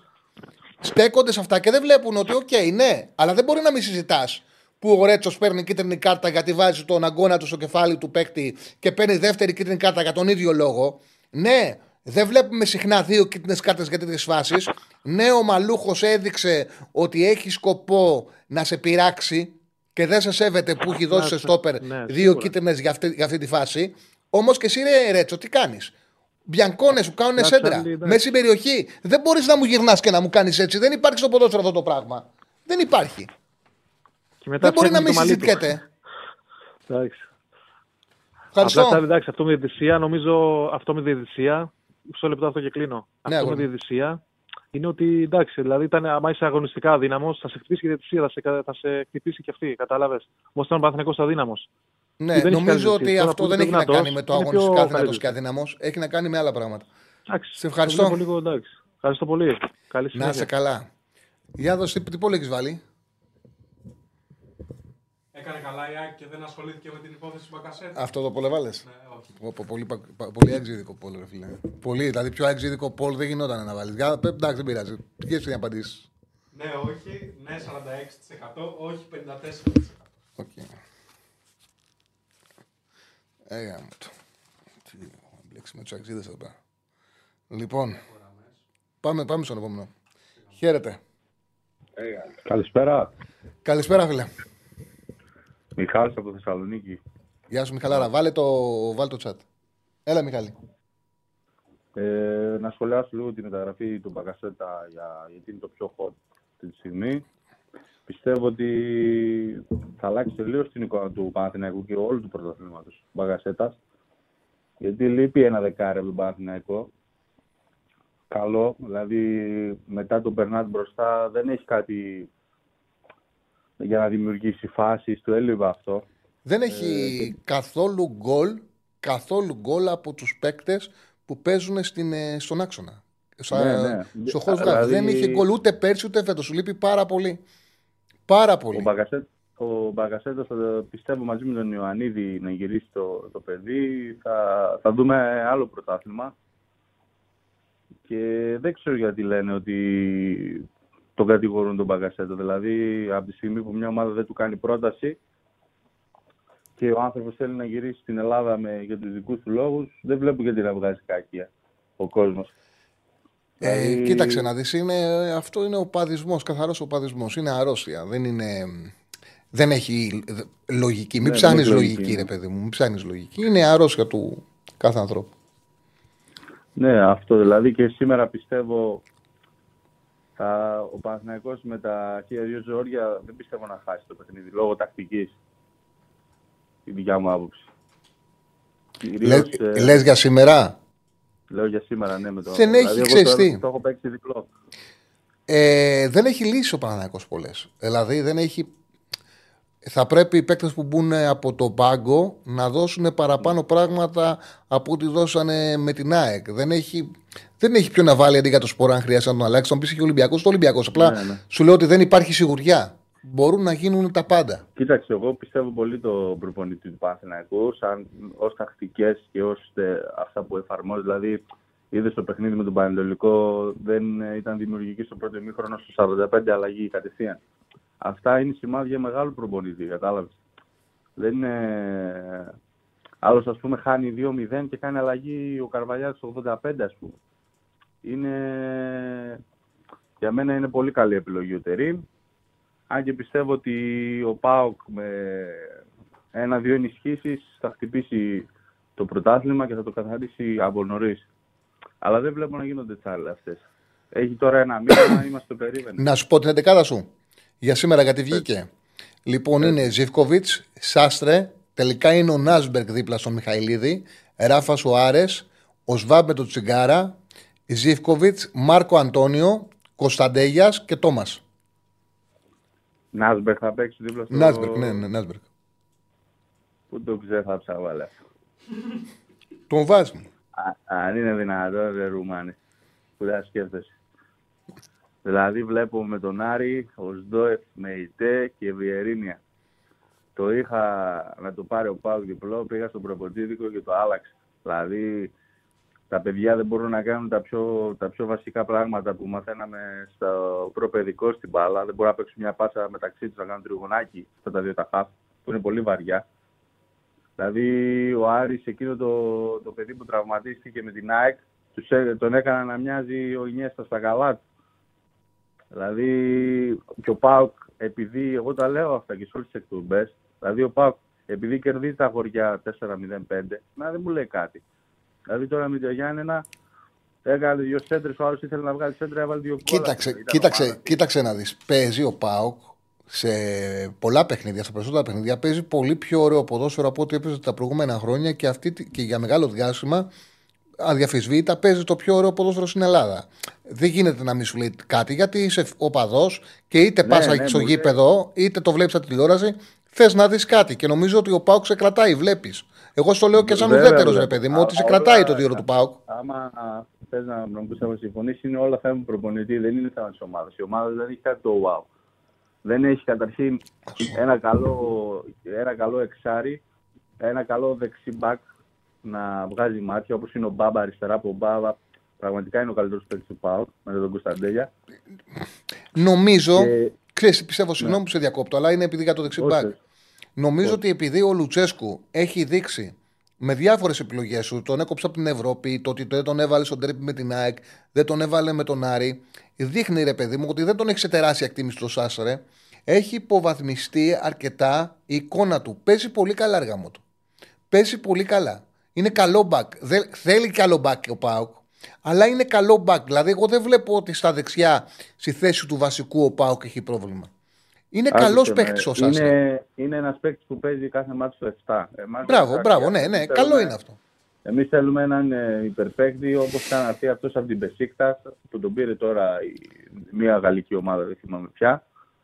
Και γενικά ένας παίκτης που να, που να αξίζει τα λεφτά του και να είναι ένα επίπεδο πάνω από το Σάστρε. Που υπάρχουν πάρα πολλοί. Ξυπνάω εγώ κάθε πρωί και βλέπω, αντί να βλέπω δεξιμπάκ και φόρ, βλέπω φέρνει έναν Ουκρανό από τη Σαχτάρ. Πού κολλάει τώρα το εξτρέμ, το έχουμε 10 διαφορετικές αλλαγές για εξτρέμ. Δηλαδή ο Πάουκ, να τα πούμε αυτά και στον κόσμο, είναι, πάει να κάνει την καλύτερη χρονιά στην ιστορία του, όχι μία από τις καλύτερες. Είναι μέσα σε τρία τρόπαια. Ευρωπαϊκό, κύπελο και πρωτάθλημα πρώτος. Και στο κύπελο θα συναντήσει δύσκολο έργο μόνο τώρα με το, στον επόμενο γύρο άμα περάσει. Δηλαδή πάμε για πραγματικά για χρόνια που δεν έχει ξαναδεί ομάδα και εννοείται πως θα πούμε τα στραβά της για να διορθωθούν. Δηλαδή δεν είναι και πολλά όπως ήταν άλλες χρονιές. Είναι ένα δεξιμπάκ και τώρα μου παίζει με δεύτερο φόρ ένα παιδί που είναι παιχταράς αλλά είναι 18 χρόνια είναι άπειρος. Δηλαδή, Εγώ πιστεύω τα ότι. μεγάλα μάτια- Εγώ Άμα είχε, πιστεύω ας πούμε, ότι έναν στον Φώτιο Πάοκ. Ιωαννίδη ο Πάοκ, άμα είχε ένα φώτιο Ιωαννίδη μπροστά να δέσει μαζί με τα εξτρέμ, πραγματικά δ- τώρα θα ήμασταν ε, κάθε μάτς ε, και στα ντερμπι, εξάρες και πεντάρες. Εγώ αυτό πιστεύω. Δεν διαφωνώ Δηλαδή- καθόλου. Απλά Ο Σαββίδης δεν του λείπουν να βάλει ένα εκατομμύριο να πάρει δύο παίκτες. Γι' αυτό εγώ νευριάζω. εγώ αυτό Γιατί που θέλω είναι να σου πω είναι το μεταγραφές. εξής. Αυτό που θέλω να σου πω είναι το εξής. Ότι ναι, ο ένας φόρ θα κάνει τη διαφορά. Καταλαβαίνω την ανάγκη για δεξί μπακ παρότι θεωρώ καλό παίκτη το Σάσα. Πάντως, εμένα η άποψή μου είναι ότι το Μεϊτέος Ντόεφ είναι υπερτιμημένο. Εκεί χρειάζεται κάτι καλύτερο. Ναι, ναι, ναι. Και Δηλαδή, εγώ αν αυτό λέω. έπαιρνε εκεί το Μαξίμοβιτς, αυτή θα ήταν μια μεταγραφή που θα έδαινε τον Πάουκ και θα σου έλεγα ναι, ανεβαίνει ένα επίπεδο. Εννοείται, εγώ, και εγώ αυτό λέω. Δηλαδή, εμένα με πειράζει που κάποιοι λένε και στο ραδιόφωνο και στις εκπομπές αυτές ότι ο Πάουκ επειδή, κάνει, επειδή παίζει μπάλα δεν πρέπει να ενισχυθεί και κάνει κακό στην ομάδα. Γιατί άμα πάει ο Πάουκ στα ντέρμπι και παίξει σαν τον Άρη και κάνει κλάρινα, μετά να δω αυτοί τι θα πούνε. που δεν θα μπορείς να κάνεις και μεταγράφες τότε. Και, και κλείνω τώρα κάτι άλλο. Ναι. Χάρλι, πώς τη βλέπεις την Arsenal; Επειδή ξέρεις και αγγλικό πρωτάθλημα. Κοίταξε, ας πω, η Arsenal χρειαζόταν πάρα πολύ τη διακοπή.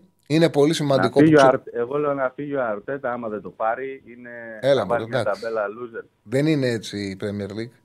Ε, χρειαζόταν 13 μέρες ξεκούραση. 7 Ιανουαρίου έπαιξε με τη Liverpool, θα ξαναπέξει 20 με την Crystal Palace μέσα. Πιστεύω ότι θα είναι φρεσκαρισμένη η Ar- η Arsenal. Νομίζω, ας είναι στο μείον 5 τώρα, εγώ πιστεύω ότι θα επανέλθει και θα είναι στη δική του πρωταθλήματο. Παίζει ωραία μπάλα, έχει κάνει καλή σεζόν, δεν έχει Με τη μεγάλη. Liverpool, ρε παιδί μου, την έκανε πολύ μάγκα τη Liverpool μέσα στο παιχνίδι του πρωταθλήματος. Δηλαδή, μπορούσε να την πατήσει πέντε γκολάκια στο πρώτο χρόνο. Δηλαδή, να φύγει. Την έκανε δηλαδή να μοιάζει με υπερομάδα που δεν είναι και κάτι σοβαρό η Liverpool στα τα προηγούμενα χρόνια. Θα δηλαδή, έχει- ήταν όλο θέμα, όλο θέμα τακτικής Τσάρλι. Δηλαδή, γι' αυτό ο Άρτετα με ενευρίασε. Γιατί η ομάδα, δεν ξέρω, κατέβηκε κάπως αλλιώς. Δηλαδή η Arsenal έχει παιχταράδες, έχει αυτό τον Τροσάρντ, έχει, έχει λύσεις να, να, να βάλει γκολ. Δεν πήρε αυτό το, δεν ξέρω, θα πάρει αυτό το τόνι από την Πρέτφορντ. Τώρα τελειώνει, Λοιπόν. τη, μορ- τελειώνει η τιμωρία του. Δεν ξέρω επειδή ήταν εκτός για μεγάλο διάστημα τι κατάσταση είναι. Ε, ε, Πάντως θα είναι τρομερή ενίσχυση άμα καταφέρει και τον πάρει και Ναι, είναι ναι. όπως το θυμόμαστε στην Μπρέτφορντ. Δηλαδή είναι ένα Μακάρι, φόρο ο γιατί- οποίος κάνει τη διαφορά. Σε, δηλαδή θα βάλει σε αυτή τη θέση για έναν ποδοσφαιριστή που πραγματικά θα αλλάξει επίπεδο την ομάδα. Αν είναι όπως Πέρυσι- ήταν πέρσι. Πέρυσι χάσαμε το πρωτάθλημα για τρεις αγωνιστικές που έκανε τρεις σοβαλίες τώρα. Δηλαδή μιλάμε για την πιο αυτοκτονική ομάδα που υπάρχει και ας την υποστηρίζουμε. Δεν πειράζει. Να είσαι καλά, Τσάρλι. ευχαριστώ, φίλε μου. Πολύ επικοινωνιακός. Ευχαριστώ πολύ και ακούς τον ακροατή σου. Να είσαι καλά και θα τα ξαναπούμε. Να είσαι καλά, με χαρά, με χαρά, φίλε μου. Λοιπόν, πάμε, πάμε στον κόσμο. Χαίρετε. Καλησπέρα. Ναι, γεια σου Τσάρλι. Γεια σου, φίλε μου. Γιώ- Γιώργος Παναθηναϊκός, έχουμε μιλήσει και στο παρελθόν δύο φορές. Ναι. Ε, καταρχήν, κάποιες φορές με εκνευρίζει αυτή η φοβερή αντικειμενικότητά σου, να ξέρεις. Είναι δηλαδή σε βαθμό και νευριστικό. Γιατί ξέρω ότι είσαι Παναθηναϊκός και, και Κοίταξε. περιμένω έτσι να ξέρεις ένα θα, θα, αίσθημα. θα, σου- θα, σου, θα σου πω κάτι. Όταν ε, κάνω τη δουλειά μου, δεν είμαι τίποτα. Δεν, είμαι, δεν μπορώ να. Δηλαδή, εγώ λέω αυτά τα οποία βλέπω και αυτά που σκέφτομαι. Κατάλαβες, είναι άλλο πράγμα. Δεν, δεν, δεν σκέφτομαι αυτό που θέλω. Σκέφτομαι αυτό το οποίο βλέπω. Όταν κάνω τη δουλειά μου εδώ πέρα. Το ότι είμαι σπίτι μου, το ότι μπορώ να είμαι ένα φίλο μου σε μια συζήτηση είναι τελείως διαφορετικό πράγμα. Εδώ κάνω τη δουλειά μου. Δεν με πληρώνει κάποιος να κάνει το Παναθηναϊκό. Ούτε, μου, ε, ούτε έκανα αυτή τη δουλειά γιατί ήθελα να μιλάω για το Παναθηναϊκό. Έκανα αυτή τη δουλειά, την ξεκίνησα σε 27 μου χρόνια. Του ξαναλέω, έκανα άλλα πράγματα. Είχα μαγαζί με ρούχα, ασχολούμουν με το. προ- Με, είχα πρακτορείο προπό, έκανα άλλα πράγματα. Αποφάσισα να αλλάξω γιατί μου- ε, μου δόθηκε αυτή η δυνατότητα και τρελαίνομαι να μιλάω για μπάλα. Τρελαίνομαι να μιλάω για μπάλα. Γι' αυτό το λόγο και Ναι, άλλαξα όχι, τελείως εγώ την επαγγελματική μου κα- κατεύθυνση και έγινα δημοσιογράφος για να μιλάω για ποδόσφαιρο. Όχι, εμένα προσωπικά, όποτε ας πούμε και τώρα με τον Μπακασέτα, μ' ακούς; Ε, καθαρά. Καθαρά, Ε, φίλε. και τώρα με τον Μπακασέτα, ας πούμε. Ωραία, ωραία, ωραία. Ε, όταν ακούω για τον Μπακασέτα, όταν ακούω γενικά για οποιονδήποτε ποδοσφαιριστή, αποκτά Παναθηναϊκός, γιατί αυτή η ομάδα είμαι, αυτό με αφορά, ε, ακούω πάρα πολύ την άποψή σου. Θεωρώ ότι ειδικά για τον Παναθηναϊκό τα περισσότερα από, τα- από όσα λες είναι πάρα πολύ σωστά. Ε, έχω κάποιες ερωτήσεις. Χθες δεν ξέρω αν το έχεις αναφέρει, γιατί αυτή τη, δου- ήμουν στη, στη δουλειά και μιλούσα στο τηλέφωνο τώρα. Ε, Χθες έχει βγει ο Κλάιν Χάισλερ Ναι. και έχει πει, έχει, έχει ας πούμε ρίξει κάποια πειρά κατά του Γιωβάνοβιτς. Πειρά, ξέρεις αυτό που γράφουν στους τίτλους. Ουσιαστικά δεν με έβλεπε, δεν, ότι δεν τον κατάλαβες, ότι δεν ασχολιόταν μαζί του. Και ήθελα να σε ρωτήσω, να έχεις αναφερθεί, νομίζω, έχεις αναφερθεί στο Βέρμπιτς και στο Τζούρισιτς. ναι. Ότι ήταν δύο ποδοσφαιριστές που δεν τους έβλεπε ο Γιωβάνοβιτς, δεν θέλαν τον Γιωβάνοβιτς. Εγώ προσωπικά θεωρώ ότι ο Τζούρισιτς είναι αδιάφορος και τώρα με τον Ολυμπιακό, σε λεπτά αγωνίστηκε και εμένα μου φάνηκε αδιάφορος, να σου πω την αλήθεια. Αν και έχει- είναι ο μόνος που είχε μέχρι τώρα την ποιότητα να κάνει κάτι παραπάνω, Ε, με μπορείς τον να κάνεις τρίπλες Ολυμπιακό εκεί στο διαφωνώ, χώρο. ρε. διαφωνώ με τον Ολυμπιακό γιατί ε, κυνήγαγε τον μπακ, τον έβαλε εξτρέμ, κυνήγαγε τον μπακ και ο λόγος που τραυματίστηκε είναι ότι δεν συνηθίζει, πιστεύω, να τρέχει τόσο πολύ αμυντικά και του βγάλε φλάση. Δηλαδή, επειδή ήθελε να δείξει στον ε, Τερήμ ότι πρέπει να τον υπολογίζει και ο Τερήμ τον πέρασε εξτρέμ και έπρεπε να έχει πολλές επιστροφές, αυτό τον έκανε και έπαθε θλάση. Ε, για μένα το, για τον Κλαϊνχάισλερ, τον ε, λάθος του Γιωβάνοβιτς είναι που τον πήρε. Αυτό είναι το λάθος. Δεν είναι το λάθος Ναι, οκ. και ο Κλαϊνχάισλερ με τον Όχι Τρουγέ. σαν παίχτης. Ναι, πες. Ναι, εγώ θέλω να σου πω ότι ας πούμε τη χρονιά που, μετά την πρώτη χρονιά του Ιωβάνοβιτ, που φεύγει από το χρόνο του κέντρου Βιγιαφάνιες, φεύγει ο Μαουρίτσιο, ε, έφυγε και ο Αλεξανδρόπουλος, αν δεν κάνω λάθος, με μεταγραφή. Ε, Ok, okay, εντάξει, ο Αλεξανδρόπουλος δεν μπορούσε να αποφευθεί το να φύγει, έτσι. Τίμιο. Ε, αποφασίζει να μην κρατήσει το Βιγιαφάνιες. φεύγει και ο Γκατσίνοβιτ. Όταν παίρνεις δύο παίχτες. Και ο, Μαρου... ο Μαουρίτσιο. Και ο Μαουρίτσιο. Και ο Μαουρίτσιο. Ωραία όταν, φεύγουν δύο, όταν παίρνεις δύο παίχτες στο τέλος της μεταγραφικής περίοδου, γιατί αν δεν κάνω λάθος, ο Τρουιγέ και ο Τσοκάη κλείσαν τελευταία μέρα. την τελευταία μέρα. Τελευταία για... μέρα. Θα σου πω και το παρασκήνιο. Ε, θα σου πω και το παρασκήνιο. Συναντήθηκαν ο Γιωβάνοβιτς με τον Αλαφούζο. Συναντήθηκαν. Ο Γιωβάνοβιτς του είπε από τη στιγμή που δεν μπόρεσαμε να πάρουμε τους δύο παίκτες που ήθελα, γιατί είχε πει δύο ποδοσφαιριστές που γίνανε προτάσεις, αλλά δεν ήταν εφικτό να αποκτηθούν. Δεν θέλω μεταγραφή. Φεύγουν, χωρίζουν τους δρόμους τους. Φεύγουν με το που μιλάει ο Αλαφούζος με τους δικούς σου ανθρώπους και ε, ενημερώνει ότι δεν θα γίνει μεταγραφή, του λένε τι είναι αυτά που, που κάνετε; Θα, αν χαθεί το πρωτάθλημα, θα σε κρεμάσουν. Θα τα βάλουν όλοι με σένα. Ναι. Κανένας δεν θα πιστέψει ότι ο Ιωβάνοβιτ δεν ήθελε μεταγραφή. Τον φωνάζει, ξανάρχεται στο γραφείο του και παίρνουν τη λίστα με τους κομμένους και αποφασίζουν από τους κομμένους, αποφασίζει ο Ιωβάνοβιτς από αυτούς που έχει κόψει ο Ιωβάνοβιτς, ποιοι παίκτες του κάνουν. Και πήρανε Τρουγέ και Κλάιν Σκάιζλερ, γιατί έπρεπε να κάνουν σε λίγες ώρες δύο μεταγραφές. Και η μεταγραφή και ο Κλάιν Σκάιλερ και ο, και ο, ο, ο, ο Τσοκάη. Όχι, είναι, είναι ο, τσο, ο Τσοκάη. Ο Τσοκάη και ο Τρογέ το καλοκαίρι ναι, και ναι, ο Κλάιν το χειμώνα. Ναι, ναι αυ, όχι, νομίζω ήταν δύο, εκείνοι, δύο μεταγραφές. Δεν έγινε μόνο ο Κλάιν Σκάιλερ ήρθε. Νομίζω είχε έρθει ο. Ο, ο Κλάιν Χάισλερ και ο Μαντσίνη ήρθαν το, το χειμώνα.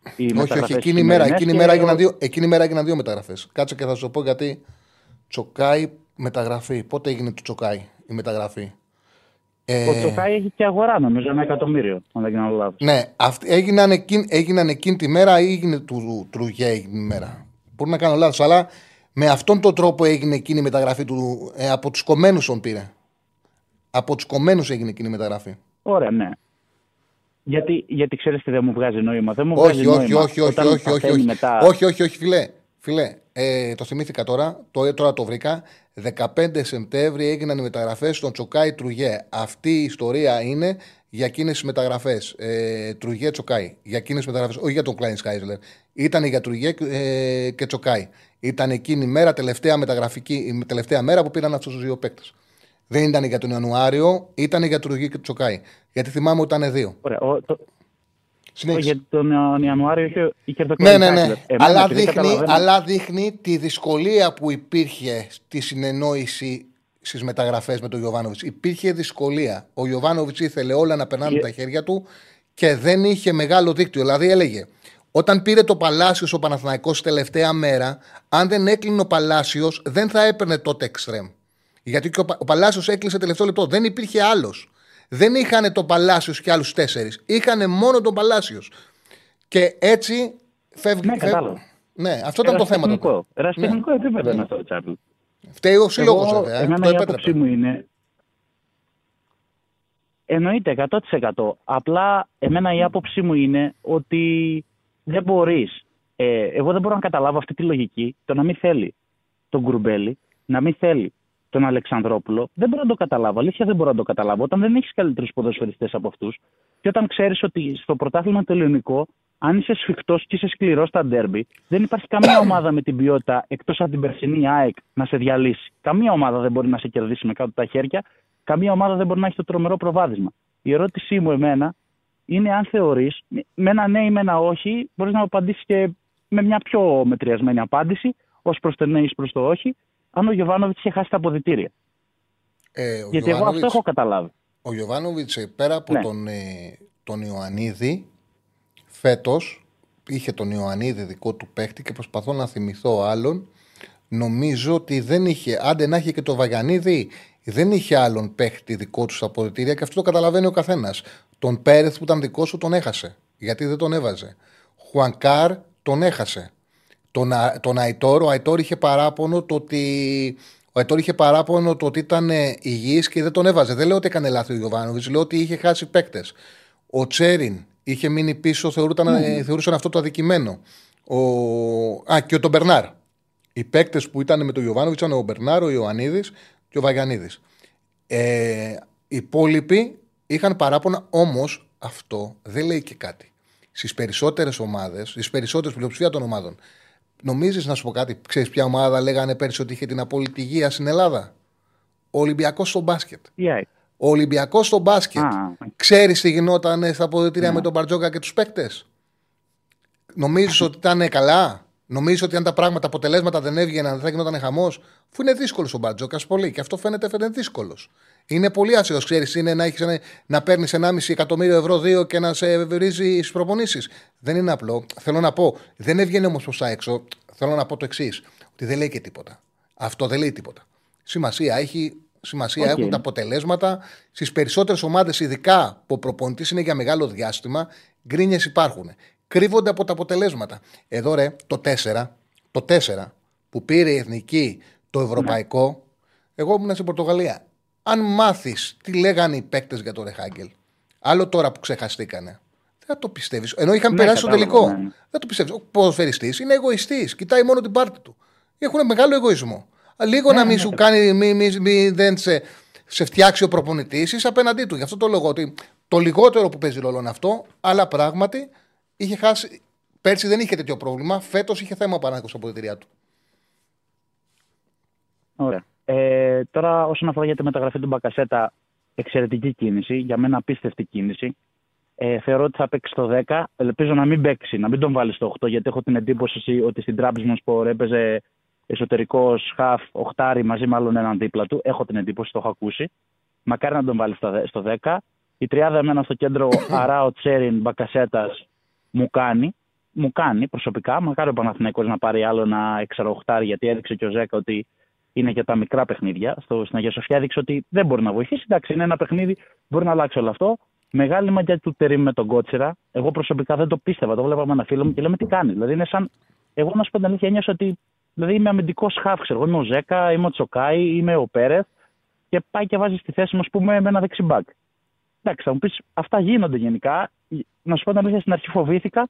Ο Κότσιρας ούτε προσ... δεν θεωρώ ότι είναι κάτι το τρομερό, έτσι. Δεν προσφέρει τίποτα τρομερό σε αυτή τη θέση. Απλά δεν καταλαβαίνεις ούτε ότι παίζει προς τη θετική πλευρά ούτε προς την αρνητική. Από την Όχι. τηλεόραση, εγώ που δεν Είναι μπορώ να. θετικό στοιχείο. Θετικό στοιχείο είναι. είναι. Έχει καλό κορμί, είναι αθλητικός και για δεύτερο μπακ είναι μια χαρά. Και τώρα δείχνει ότι προσφέρει και σε θέση 6 τώρα.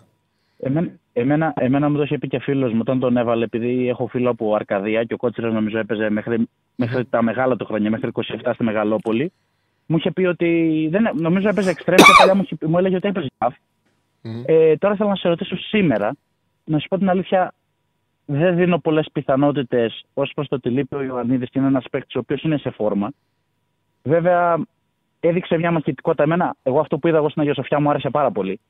Δεν θεωρώ ότι ο Παναθηναϊκός έπαιξε το ποδόσφαιρο, αλλά δεν θεωρώ και ότι με την προηγούμενη κατάσταση θα μπορούσε ο Παναθηναϊκός να γυρίσει ένα παιχνίδι. Θεωρώ ότι αν έτρωγε ένα γκολ θα διατηρούσε το 1-0, δεν θα μπορούσε να κάνει κάτι. Θα είχαν σίγουρα μια μεγάλη ευκαιρία λόγω εκεί. Μου άρεσε πάρα πολύ αυτό που είδα. Ε, σήμερα, να σου πω την αλήθεια, θεωρώ ότι ήταν καλά ο Παλάσιος. Τα βλέπαμε τριάδα εξτρέμ μπροστά. Δεν θεωρώ ότι θα έπαιζε. ο- Θεωρώ θα βάζε Βέρμπιτς μπροστά. Τώρα αυτό μπορεί να είναι και μια εικασία δική μου. Απλά κατάλαβα ότι Ξέρεις κάτι, έχω ακούσει την άποψη σου για το Βέρμπιτς και θεωρώ και εγώ ότι είναι το πιο ανούσιος παίχτη του Παναθηναϊκού γιατί φαίνεται με την μπάλα στα πόδια ότι ξέρει μπάλα, ότι μπορεί να κάνει, μπορεί να κάνει τρίπλα, μπορεί να περάσει τον αντίπαλό του, αλλά με τον μπαίνει μέσα στην περιοχή παίρνει κάποιες αποφάσεις οι οποίες είναι κατανόητες. Ναι, έχεις πολύ δίκιο. Δηλαδή, Έχεις πολύ δίκιο. δηλαδή προχθές. Αλλά στην τελική ρε Τσάρλι, από το να παίζουν παίκτες εντός εισαγωγικών, χωρίς υποτιμητικό προ το παίχτη, πτώματα, δηλαδή από το να παίζει ο Αϊτόρ και να φαίνεται ότι το παιδί δεν μπορεί, ότι ψυχολογικά δεν είναι καλά, ότι δεν μπορεί ρε φίλε να προσφέρει. Καλύτερα να παίζουν αυτοί που είναι ανούσιοι και έχουν εύρο πάνω τους, έχουν κορμί και μπορούν να μπουν σε μονομαχίες, μπορούν τουλάχιστον να προσφέρουν κάτι μέσα στην ομάδα. Θέλω, θέλω να μου πεις την εκτίμησή σου για την εντεκάδα σήμερα και κατά πόσο τι άλλες μεταγραφές, ας πούμε, γιατί θεωρώ ότι ο τερματοφύλακας θα κλείσει. Μου άρεσε ότι είπες ότι είναι καλό επίπεδο και το βιογραφικό του που άκουσα Ο μου άρεσε. Ντραγκόφσκι, ναι, ναι. Ε, μου άρεσε, ναι. Δεν ξέρω κατά πόσο. Θα σου πω. Ε, θα σου πω ότι εκτιμώ σε κάποιους παίκτες. Α πούμε, ο, ο Μπερνάρ δεν μ' αρέσει. Βγάζω τον καρκίνο, ρε φίλε, όταν τον βλέπω. Δεν θέλω Μη να λες, παίζει. όπα, όπα, μην τη λες Δεν αυτή θεωρώ τη όμως λέξη. ότι. Μην μιλά, μην λες ποτέ αυτή Α, την οκ. κολολέξη. Μην τη λες, δεν είναι ωραίο. Οκ. Άσο, ναι, άσ' το, μην το λες. Θεω- οκ. Θεωρώ ότι ο άνθρωπος αυτός μπορεί, προσπαθεί να προσφέρει. Δεν είναι αδιάφορος. Ο Μπερνάρ δεν είναι καθόλου αδιάφορος. Προσπαθεί, δεν μπορεί. Ε, αλλά προσπαθεί τουλάχιστον. Ο Γεβδά έχει δείξει τα δύο τελευταία παιχνίδια. Είναι όπως είπε και η μόνιμη πηγή λάθους. Φαίνεται από την πρώτη επαφή του με την μπάλα, όταν πάει να διώξει. Δηλαδή και προχθές στη, στην Αγία Σοφιά έχει κάνει δύο-τρεις επαφές μες στην περιοχή που δεν τη διώχνει με την μία και του γκελάρει μπάλα, του πάει στην αέρα και μετά τη, τις κάνει ξέρεις αυτά που κάνουμε στα τοπικά που τη, τη διώχνουμε στο διαβόλου τη μάνα. Αλλά δείχνει έναν εγωισμό. Εμένα μου βγάζει έναν εγωισμό ότι θέλει να δείξει ότι μπορεί να σταθεί. Ε, θέλω να μου πεις ότι αν θεωρείς ότι θα πειράξεις σήμερα το αμυντικό δίδυμο πίσω, αν θα βάλεις Σέκεφελ, θεωρώ δεδομένη την παρουσία του Κότσερα στο 6. Δεν ξέρω αν παίζει ο Τσέριν. Θεωρώ ότι είναι καλά Όχι, θα παίξει ο Τσέριν. Είναι εκτός αποστολής. Α, δεν είναι εκτός αποστολής, τότε Ναι, είναι δηλαδή εκτός πάμε αποστολής. με, με Κότσερα Βιλένα δηλαδή. Σίγουρα. Ε, Κότσερα Βιλένα Μπερνάρ δεν αλλάζει. Το πιο πιθανό είναι αυτό, αν και από Βιλένα και Μπερνάρ δεν ήταν ικανοποιημένος ο Τερήμ. Τώρα όμως δεν φαίνεται ότι έχει δυνατότητα να το σπάσει. Δεν ξέρω αν θα σκεφτεί κάτι άλλο, αν θα. Ποιο να βάλει. Ο Ζέκα μπήκε και έκανε τεράστιο λάθος. Δεν ξέρω τι μπορεί να κάνει εκεί για να το σπάσει. Ο Αράο σίγουρα θα είναι ένας από τους δύο. Αν θα βάλει Γετβάη, δεν το ξέρω, ή θα βάλει Σέγκεφελτ. Δεν νομίζω ότι έχει και πολλά. Μαντσίνη, Βέρμπις θα παίξουν σίγουρα και σπόρα της κορυφής της επίθεσης. Δεν υπάρχει κάτι άλλο να κάνει. Δηλαδή είναι μετρημένα κουκιά από τη στιγμή που δεν είναι και ο Γερεμέγεφ μέσα, δεν είναι ο Τσέριν μέσα. Για... Μετρημένα κουκιά είναι. Τι πιθανότητες δίνεις; Τέλος ο Φρέιρε από τον Ολυμπιακό, μάχη θα γίνει. 50-51. Μάχη θα γίνει. Θα το δούμε στο γήπεδο. Απλά φοβάμαι, νομίζω ότι ο Ολυμπιακός είναι πιο πλήρε φίλε σήμερα. Είναι πιο, πιο έτοιμος. Έτσι, έτσι νιώθω. Ναι, θα δούμε, θα δούμε, ρε φίλε. Δεν ξέρω τι να σου πω. Και ο Θέλει Ολυμπιακός έχει τα περισσότερο. προβλήματά Και του. κάτι- Με, με Ντόι θα παίξει και Μπιανκόνε. Θα μου πεις και εσύ θα παίξει με Σπόραρ. Γι' αυτό σου λέω, θα δούμε. Υπάρχει και το ενδεχόμενο να παίξει ο Καϊντίν. Αλλά τι, να βάλει τον Αράο στο κέντρο και να βάλει και τον Αράο και τον Κότσερα, δεν ξέρω. Εγώ δεν θα τον έβγαζα τον Αράο με τίποτα από το κεντρικό αμυντικό δίδυμο. Θα έπρεπε να ήμουν πολύ ασφαλής με τον Ουγκό και τον Καϊντίν για να τον βγάλω έτσι όπως παίζει. Ωραία. το κέντρο Και της κάτι, κάτι, τελευ- κάτι τελευταίο που δεν σχετίζεται με αυτά που είπα. Απλά ε, με, με αφορμή την εικόνα της ΑΕΚ το τελευταίο διάστημα. Ε, και το βλέπω σε πάρα πολλούς ε, αεκτζίδε γνωστούς μου φίλους Πέσω μου. γρήγορα, πέσω γρήγορα και κλείσω Θεωρώ. γιατί μιλάμε πολύ ωραία. Ωραία. Ωραία. Ε, θέλω να μου πεις την άποψή σου ότι επειδή θεωρώ ότι πέρσι το πρωτάθλημα, παρότι έπαιξε την καλύτερη μπάλα στην Ελλάδα η ΑΕΚ, το έχασε περισσότερο ο Παναθηναϊκός από ότι το πήρε η ΑΕΚ. Μήπως επηρέασε τον Αλμέιδα το γεγονός αυτό, πίστεψε περισσότερο, γιατί είχες πει ότι αγα- αγάπησε τους παίχτες του περισσότερο από όσο έπρεπε. Πίστεψε περισσότερο την ομάδα του από όσο έπρεπε και γι' αυτό δεν έκανε μεταγραφές πίσω, εκτός από τον Γκάλεν, και έχει η ΑΕΚ αυτή την εικόνα. Γιατί θεωρώ η μεγάλη τρύπα της ΑΕΚ είναι πίσω. Σε ευχαριστώ πάρα πολύ. Ευχαριστώ Ακούω πολύ. συνέχεια τις εκπομπές σου να ξέρεις καθημερινά. Με τιμάς, ευχαριστώ πάρα πολύ. Να είσαι καλά. Λοιπόν, ε, να πω για τον φίλο που έλεγε, που έγραψε ότι τότε το Σεπτέμβριο δεν ξέρω αν θα πάει ο Παναγιώτης για πρωτάθλημα, οπότε μπορεί να μην λέγανε τίποτα για τον Αλαφούζο. Θυμίζω, επειδή το είχα ε, έτσι μπερδεμένα στο μυαλό μου και το θυμήθηκα μετά όταν είδα πότε έγιναν οι μεταγραφές. Ήταν η περίοδος που ο Παναγιώτης είχε χάσει Βηγιαφάνες, Μαουρίτσιο, που Γκατσίνοβιτς πούλησε Αλεξανδρόπουλο, ζήταγαν όλοι χαφ. Μεταγραφή χαφ δεν είχε γίνει. Έπρεπε να πάρει κεντρικό χαφ ποσοτικά και εκεί ήταν ότι δεν μπορέσαν να πάρουν τους δύο-τρει κεντρικού χαφ που είχαν διαθέσιμους. Ήταν ένας Δανός Κρίσιεσεν, ήταν ένας Μπλάνκο ε, που ψάχνε τότε ο Παναγός δεν μπορούσε να τους πάρει. Και ο Γιωβάνοβιτς είπε, πάμε ως έχει δώσαν τα χέρια έφυγε και μετά επέστρεψε γιατί ο Αλαφούζος κατάλαβε από τις συζητήσεις που έκανε ότι πρέπει οπωσδήποτε και ποσοτικά έσω να πάρει χαφ και πήραν δύο από αυτούς που είχαν κόψει τον Τρουγέ και τον Τσοκάη εύκολες περιπτώσεις για να έρθουν ε, κατευθείαν λοιπόν ε, πάμε στον επόμενο ναι γίνεται χαμός λέει ο Στέφανος πάμε στον επόμενο χαίρετε Καλησπέρα. Καλησπέρα. Α, και ένας φίλος που είπε ότι το Σεπτέμβριο λέει έλεγες ότι είχε ε, ενισχυθεί ο Παναθηναϊκός μεταγραφές και το Ρόσερ είναι πλήρες. Κοίταξε να δεις, όταν το είχα πει αυτό, ο Πάλμερ Μπράουν δεν είχε τραυματιστεί. Ο Γετβάη δεν μπορούσα να ε, υποθέσω ότι ήταν τόσο κακός παίκτης όσο δείχνει, ότι ήταν μια μόνιμη πηγή λάθους. Ε, ο Τζούρισιτς είχε κάνει μια εκπληκτικ- ένα εκπληκτικό καλοκαίρι και είχε ένα ποιοτικό βιογραφικό. Ε, οπότε ναι, και ο Αϊτόρ φαινόταν ότι θα επιστρέψει. Οπότε ναι, είχα την αίσθηση ότι το ρόστερ γέμισε. Στην πραγματικότητα για διάφορους λόγους βγήκαν και τραυματιστοί, τραυματισμοί. το Ρόσερ φάνηκε ότι είχε λήψει και εδώ και πάρα πολύ καιρό λέω ότι με αυτό το Ρόσερ ο Παναγό δεν μπορεί να χτυπήσει πρωτάθλημα με τίποτα. Ήθελα μεταγραφές όπως γίνονται. Λοιπόν, ε, χαίρετε. Στέφαν, τι γίνεται; Δεν μας ακούει, πάμε στον επόμενο. Πάμε στον επόμενο. Καλησπέρα. Καλησπέρα. Δεν μας ακούει ούτε αυτό. Ούτε αυτό πάμε στον επόμενο. Πάμε στο μεθεπόμενο. Καλησπέρα. Αν μα ακούσει κάποιος, αλλιώ πάει να πει ότι έχουμε πρόβλημα εμείς. Αν δεν μας ακούει κανένας. Καλησπέρα. Καλησπέρα. Έλα, φίλε. Είμαι Πάοκ, Έλα, πάω κάρα. Αντώνης. Ναι, Αντώνη. Ε, πώς θέλω να μου πεις πώς βλέπεις φέτος τον Πάοκ; Και τι πιστεύεις ότι θα χρειαστούμε φέτος από τον Ιανουάριο; Πώς βλέπω φέτος ο Πάουκ. Ο Πάουκ το λέω συνέχεια παίζει το πιο ωραίο ποδόσφαιρο. Ο Πάουκ έχει ένα τεράστιο πλεονέκτημα σε σχέση με όλους τους διεκδικητές του τίτλου ότι παίρνει γκολ και τελική δημιουργία, το, τα οποία είναι πολύ σημαντικά στοιχεία. Τελική δημιουργία και, και γκολ. Δηλαδή είναι νούμερα αποτελεσματικότητας από πολύ περισσότερους παίκτες από ό,τι υπόλοιπες ομάδες. Δηλαδή υπάρχει το εξής οξύμορο. Δεν έχει striker ανάλογους με αυτούς που έχει ο Παναθηναϊκός, η ΑΕΚ και ο Ολυμπιακός. Όμως έχει γκολ από περισσότερους παίκτες, έχει πλουραρισμό. Είναι οι τρεις που παίζουν πίσω από το φόρο εντυπωσιακοί παίκτες. Οι πέντε που έχει μάλλον για τις τρεις θέσεις κάνουν εντυπωσιακό πρωτάθλημα. Είναι και ο Σντόεφ κάθετος, οπότε σε αυτό σκοράρει και αυτός. Σκοράρει και ο Μπάμπα τώρα τελευταία. Οπότε έχει πολλούς παίκτες να δίνουν τελική δημιουργία. Έχει Λουτσέσκου.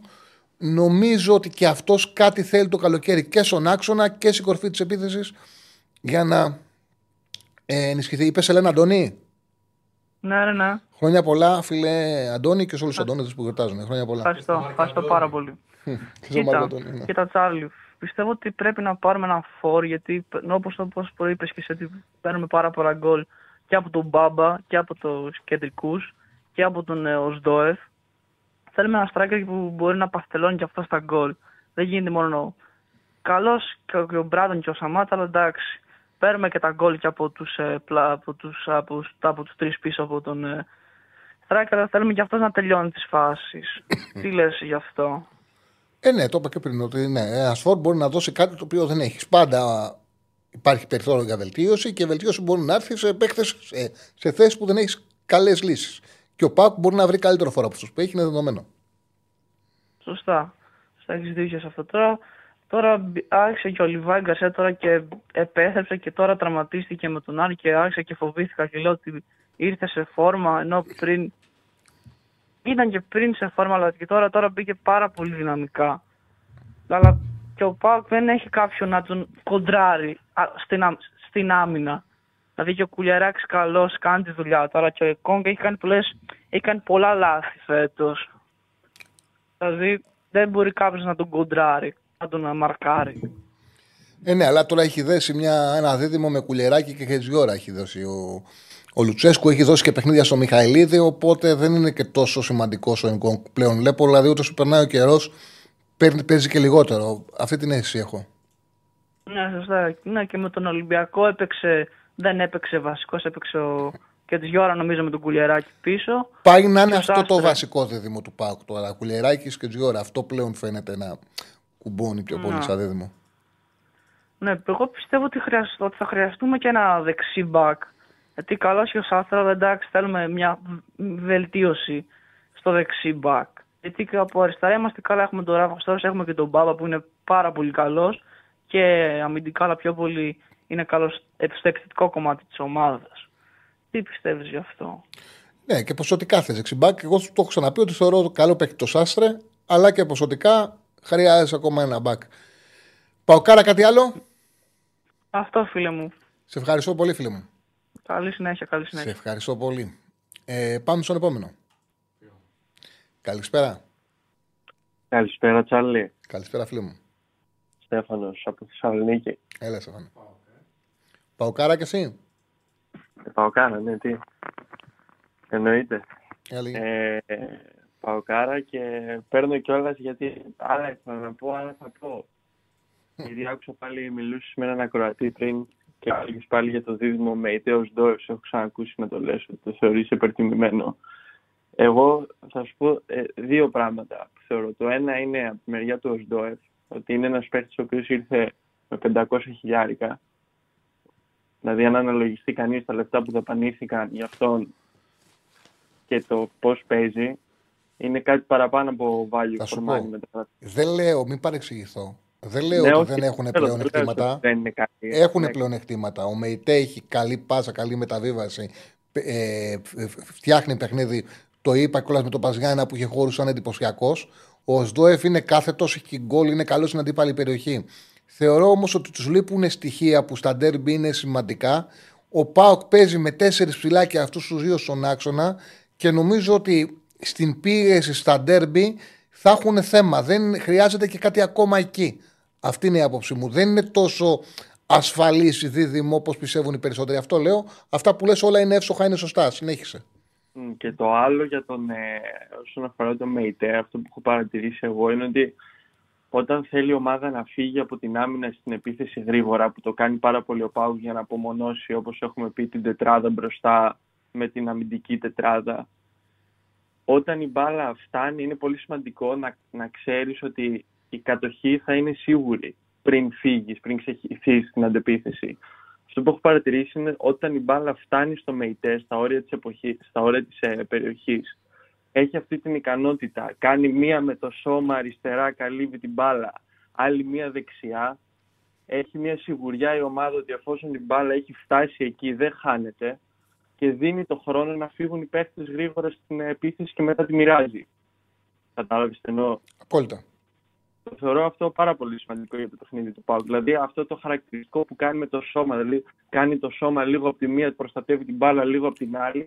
Αυτά τα λίγα δευτερόλεπτα που δίνει στους παίχτε να ανέβουν, Μμμ. θεωρώ μεγάλο πλεονέκτημα για το παιχνίδι του Πάου. Σίγουρα βέβαια υστερεί στο ότι απέναντι στις κλειστές άμυνες μπορεί να πει κάποιος ότι υστερεί. Ε, επειδή ο ακροατής που, που μιλούσε πριν μίλησε θεωρώ πολύ υποτιμητικά για αυτούς τους δύο. Δεν νομίζω ότι αξίζει να μιλάμε έτσι για αυτούς, να αναλογιστούμε και το τι άλλοι έχουν περάσει από εκεί. Βέβαια, Τώρα ε, είδα και την 11 που τον ξέθαψε πάλι ο Ρουμάνος στον Άσμπεργκ. Τι είναι αυτό το Ε, πράγμα. δεν το τώρα; ξέρω, αφού τον χρησιμοποιεί. Δηλαδή κάνει rotation πολύ μεγάλο στο κέντρο της άμυνας. Εγώ Ναι, ναι, δεν μπορώ να εντάξει, ο θυμηθώ Νάσ- άλλο Ναι. προπονητή να κάνει τόσο μεγάλο rotation στους κεντρικούς αμυντικούς. Δεν το έχει πληρώσει ο Πάοκ. Δεν ξέρω αν συνεχιστεί αυτό, μήπως τους στοιχήσει κάποια στιγμή. Αλλά το ξαναλέω, εγώ δεν θυμάμαι ανάλογο rotation στους κεντρικούς αμυντικούς από κανένα άλλο προπονητή. Δηλαδή Καλά, βάζει και- και τους πέντε. Κάνει δίδυμα και με τους πέντε. Γενικά ελάχιστοι είναι οι προπονητές που κάνουν ε, Ρο- γενικά ναι. τόσο μεγάλο Ναι, ναι, rotation. ναι. ναι, ναι. Ειδικά Ε, όμως στου κεντρικούς αμυντικούς. Ο Νάσμπερκ όμως είναι ο παίχτης από την ε, ομάδα του Πάου που είναι ο μόνος που μπορείς να πεις ότι είναι πιο πίσω στο rotation. Δηλαδή έχει παίξει με την ΑΕΚ και μετά έχει παίξει άλλο ένα ματς. Δεν έχει ξαναπαίξει. Δηλαδή έχει πάρει δύο παιχνίδια. Δεν έχει πάρει. Άντε να είναι τρία να μου διαφεύγει κάποιο. Δηλαδή μετά το ματς με την ΑΕΚ δεν ξαναπήρε παιχνίδι. Πήρε ένα. Όχι, πήρε ένα και ένα πρωταθλήματος πήρε. Είχε πάρει. Είχε πάρει, ναι. Ναι. Είχε πάρει ένα νομίζω ή δύο στην αρχή στο πρωτάθλημα με την ΑΕΚ και άλλο ένα. Δηλαδή έχει πάρει τρία-τέσσερα παιχνίδια. Οκ. Ε, ε, ναι. Και τώρα για τα μεταγραφικά του ΠΑΟΚ δεν είναι πολύ, πολύ εύκολη θεωρώ συζήτηση. Δηλαδή πέρα από το δεξί μπακ το οποίο σίγουρα χρειάζεται και εγώ θεωρώ ότι από τη στιγμή που τις τελευταίες ώρες έχει γίνει σίγουρο ότι ο Λίραντης πάει στον Αστέρα ή τουλάχιστον έτσι διαβάζω. Θεωρώ ότι όλο και κάτι θα υπάρχει, αλλιώς δεν θα τον αφήνει να φύγει. Ναι, ναι, θα πάρει. Δεν ξέρω πού θα πάρει. Ε, τώρα για άλλη θέση, δηλαδή για, για φόρ, είναι πολύ δύσκολο ΠΑΟΚ να πάρει φόρ, γιατί έχει Σαμάτα Τόμας, Τζίμα. Ή πρέπει να πεις ότι τον Σαμάτα θα τον βγάλω εκτός ομάδας, ουσιαστικά; Ε, δεν μπορείς να τον διώξεις, έχει συμβόλαιο, ή πρέπει να πεις ότι θα τον έχω εκτός ομάδας; Ή πρέπει να πεις ότι δεν θα πάρει παιχνίδια φέτος ο Τζίμα; Πιστεύω, Δεν νομ- πιστεύω δεν επειδή νομίζω είναι ότι μια, θα μα- πει μια, τίποτα. ευ- θα σου πω, επειδή είναι μια ευκαιρία, ο Πάοκ δεν έχει την πίεση του Παναθηναϊκού για πρωτάθλημα. Δεν ξέρω επειδή πήρε ένα πριν τρία χρόνια, αλλά δεν έχει το ίδιο την ίδια πίεση. Και γι' αυτό το λόγο κολλάς ανανέωσες το Λουτσέσκου έγκαιρα, που καλά έκανε, είναι μια ομάδα με συνέχεια, χωρίς να σημαίνει ότι δεν θα το πάρει. Αλλά βλέπουμε ότι δεν πάει με να πει πρέ- τι πρέπει να κάνουμε όπως κάνει ο Παναθηναϊκός αυτή τη στιγμή για να μεγαλώσουμε τις πιθανότητές μας. Πρέπει να πάρουμε αυτόν, πρέπει να πάρουμε αυτόν, αυτόν, αυτόν. Ε, Ναι, ναι. Πάντα όμως οι ομάδες πρέπει να κοιτάνε τη βελτίωσή τους. Τη βελτίωσή τους, σωστά τα βάζεις, λογιστικά τα βάζεις. Ε, ποδοσφαιρικά, φόρ μπορεί να πάρεις καλύτερο. Καλά, Τώρα, ποδοσφαιρικά το τι σίγουρα θα μπορεί. πούνε, Θα πούνε στο Σαμάτα πήγαινε δανεικός, γιατί σε πληρώσαμε και κάνανε λάθος. Θα πούνε στον, ε, στον Τόμας πάρε λιγότερα λεπτά, ψάξε για ομάδα. Εγώ το Σαμάτα θα έσελνα, δανεικό. Δεν Ναι, είναι κακό συμφωνώ. να παραδέχεσαι το λάθος σου. Δεν είναι επιλογή η οποία κάνει τη διαφορά. Αυτό ας το βρούνε αυτοί. Ότι υπάρχει πάντως χώρος για καλύτερο φόρο από αυτούς που έχεις και θα σου δίνει δυναμική είναι δεδομένο. Ότι είναι δύσκολο για τους λόγους που πολύ σωστά εξήγησες, έτσι είναι. Αλλά αν πηγαίνανε στο μυαλό, αν πηγαίνανε με το σκεπτικό φέτος πρέπει να πάρουμε πρωτάθλημα, τι κάνουμε για να μεγαλώσουν τις πιθανότητες, ένα φόρ θα τις μεγάλωνε. Ναι. Δύο πράγματα θα πω και θα κλείσω. Ναι, φίλε για μου. να προλάβω. Έχει Και- παίξει πέντε μάτς πρωταθλήματος ο Νάσμπερκ. Απλά το κοίταξα Πέντε. πάνω στη συζήτηση που κάναμε. Πέντε μάτς πρωταθλήματος έχει παίξει. Έχει, α, λιγότερα από τους υπόλοιπους. Ε, εντάξει, οκ. Ε, Τελευταίο καλά, του παιχνίδι ήταν με το, Γιάννενα. με το Πας Γιάννενα 4-0.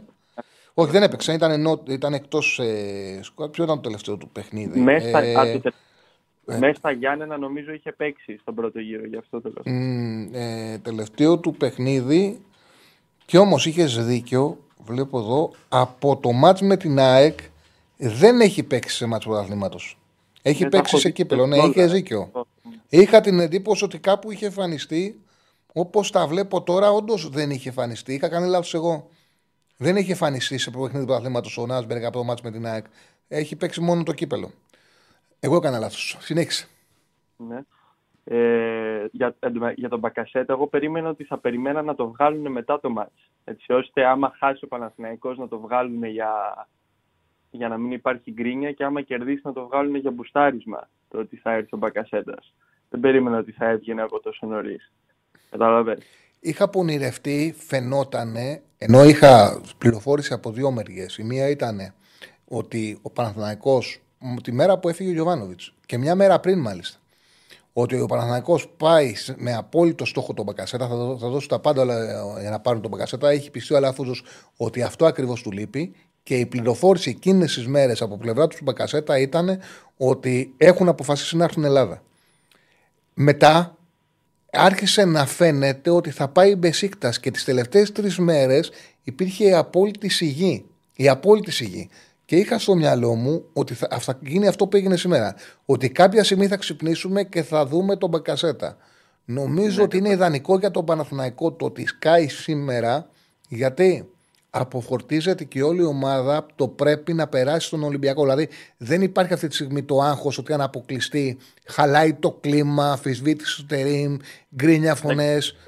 Η ομάδα θα μπορούσε να Ναι, το ξέρει. μπορεί να Εγώ- συνεχίσει. Εγώ περίμενα η ανακοίνωση ότι θα Κατάλαβα έβγαινε τι λες. μετά.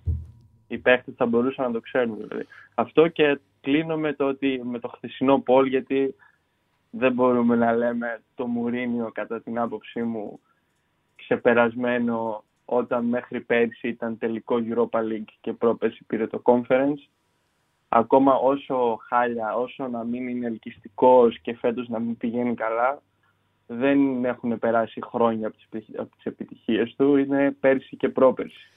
Δηλαδή, και εγώ προτιμώ το ποδόσφαιρο του Γκουαρδιόλα, μ' αρέσει το ποδόσφαιρο κατοχής και ούτω καθεξής, αλλά μου φαίνεται πολύ ακραίο να λέμε το Μουρίνιο ξεπερασμένο, Ξέ- ειδικά όταν έχει κάνει αυτά τα δύο τα τελευταία δύο χρόνια. Ξέρεις τι συμβαίνει; Εγώ είμαι μουρνιακός από την εξής άποψη. Με εξητάρει ο προπονητής που κάνει μεγάλη επιτυχία σε μια ομάδα που δεν την υπολογίζεις. Δηλαδή θεωρώ ότι το να πάρεις Champions League με την Πόρτο, άσχετα από το πήρε το, πάει το 4, το να κάνεις το Μωράτη πρωταθλητή Ευρώπης πρέπει να είσαι ε, να έχεις κάτι σπουδαίο, δεν είναι απλό. Το να πας στην Chelsea τότε, ασύ και τα λεφτά του Αμπραμόβιτ, και να κάνεις τη Chelsea brand όπως συνέκανε ο Μουρίνιο, θέλει ειδικές ικανότητες. Είναι σπουδαίος προπονητή και είναι κάτι το οποίο με εξητάρει περισσότερο από κάποιον που πετυχαίνει με τη Real, την Barcelona, την Bayern. Όμως, όμως, είναι μια πραγματικότητα ότι βλέποντας τις ομάδες του Μουρίνιο εδώ και αρκετά χρόνια και βλέποντας,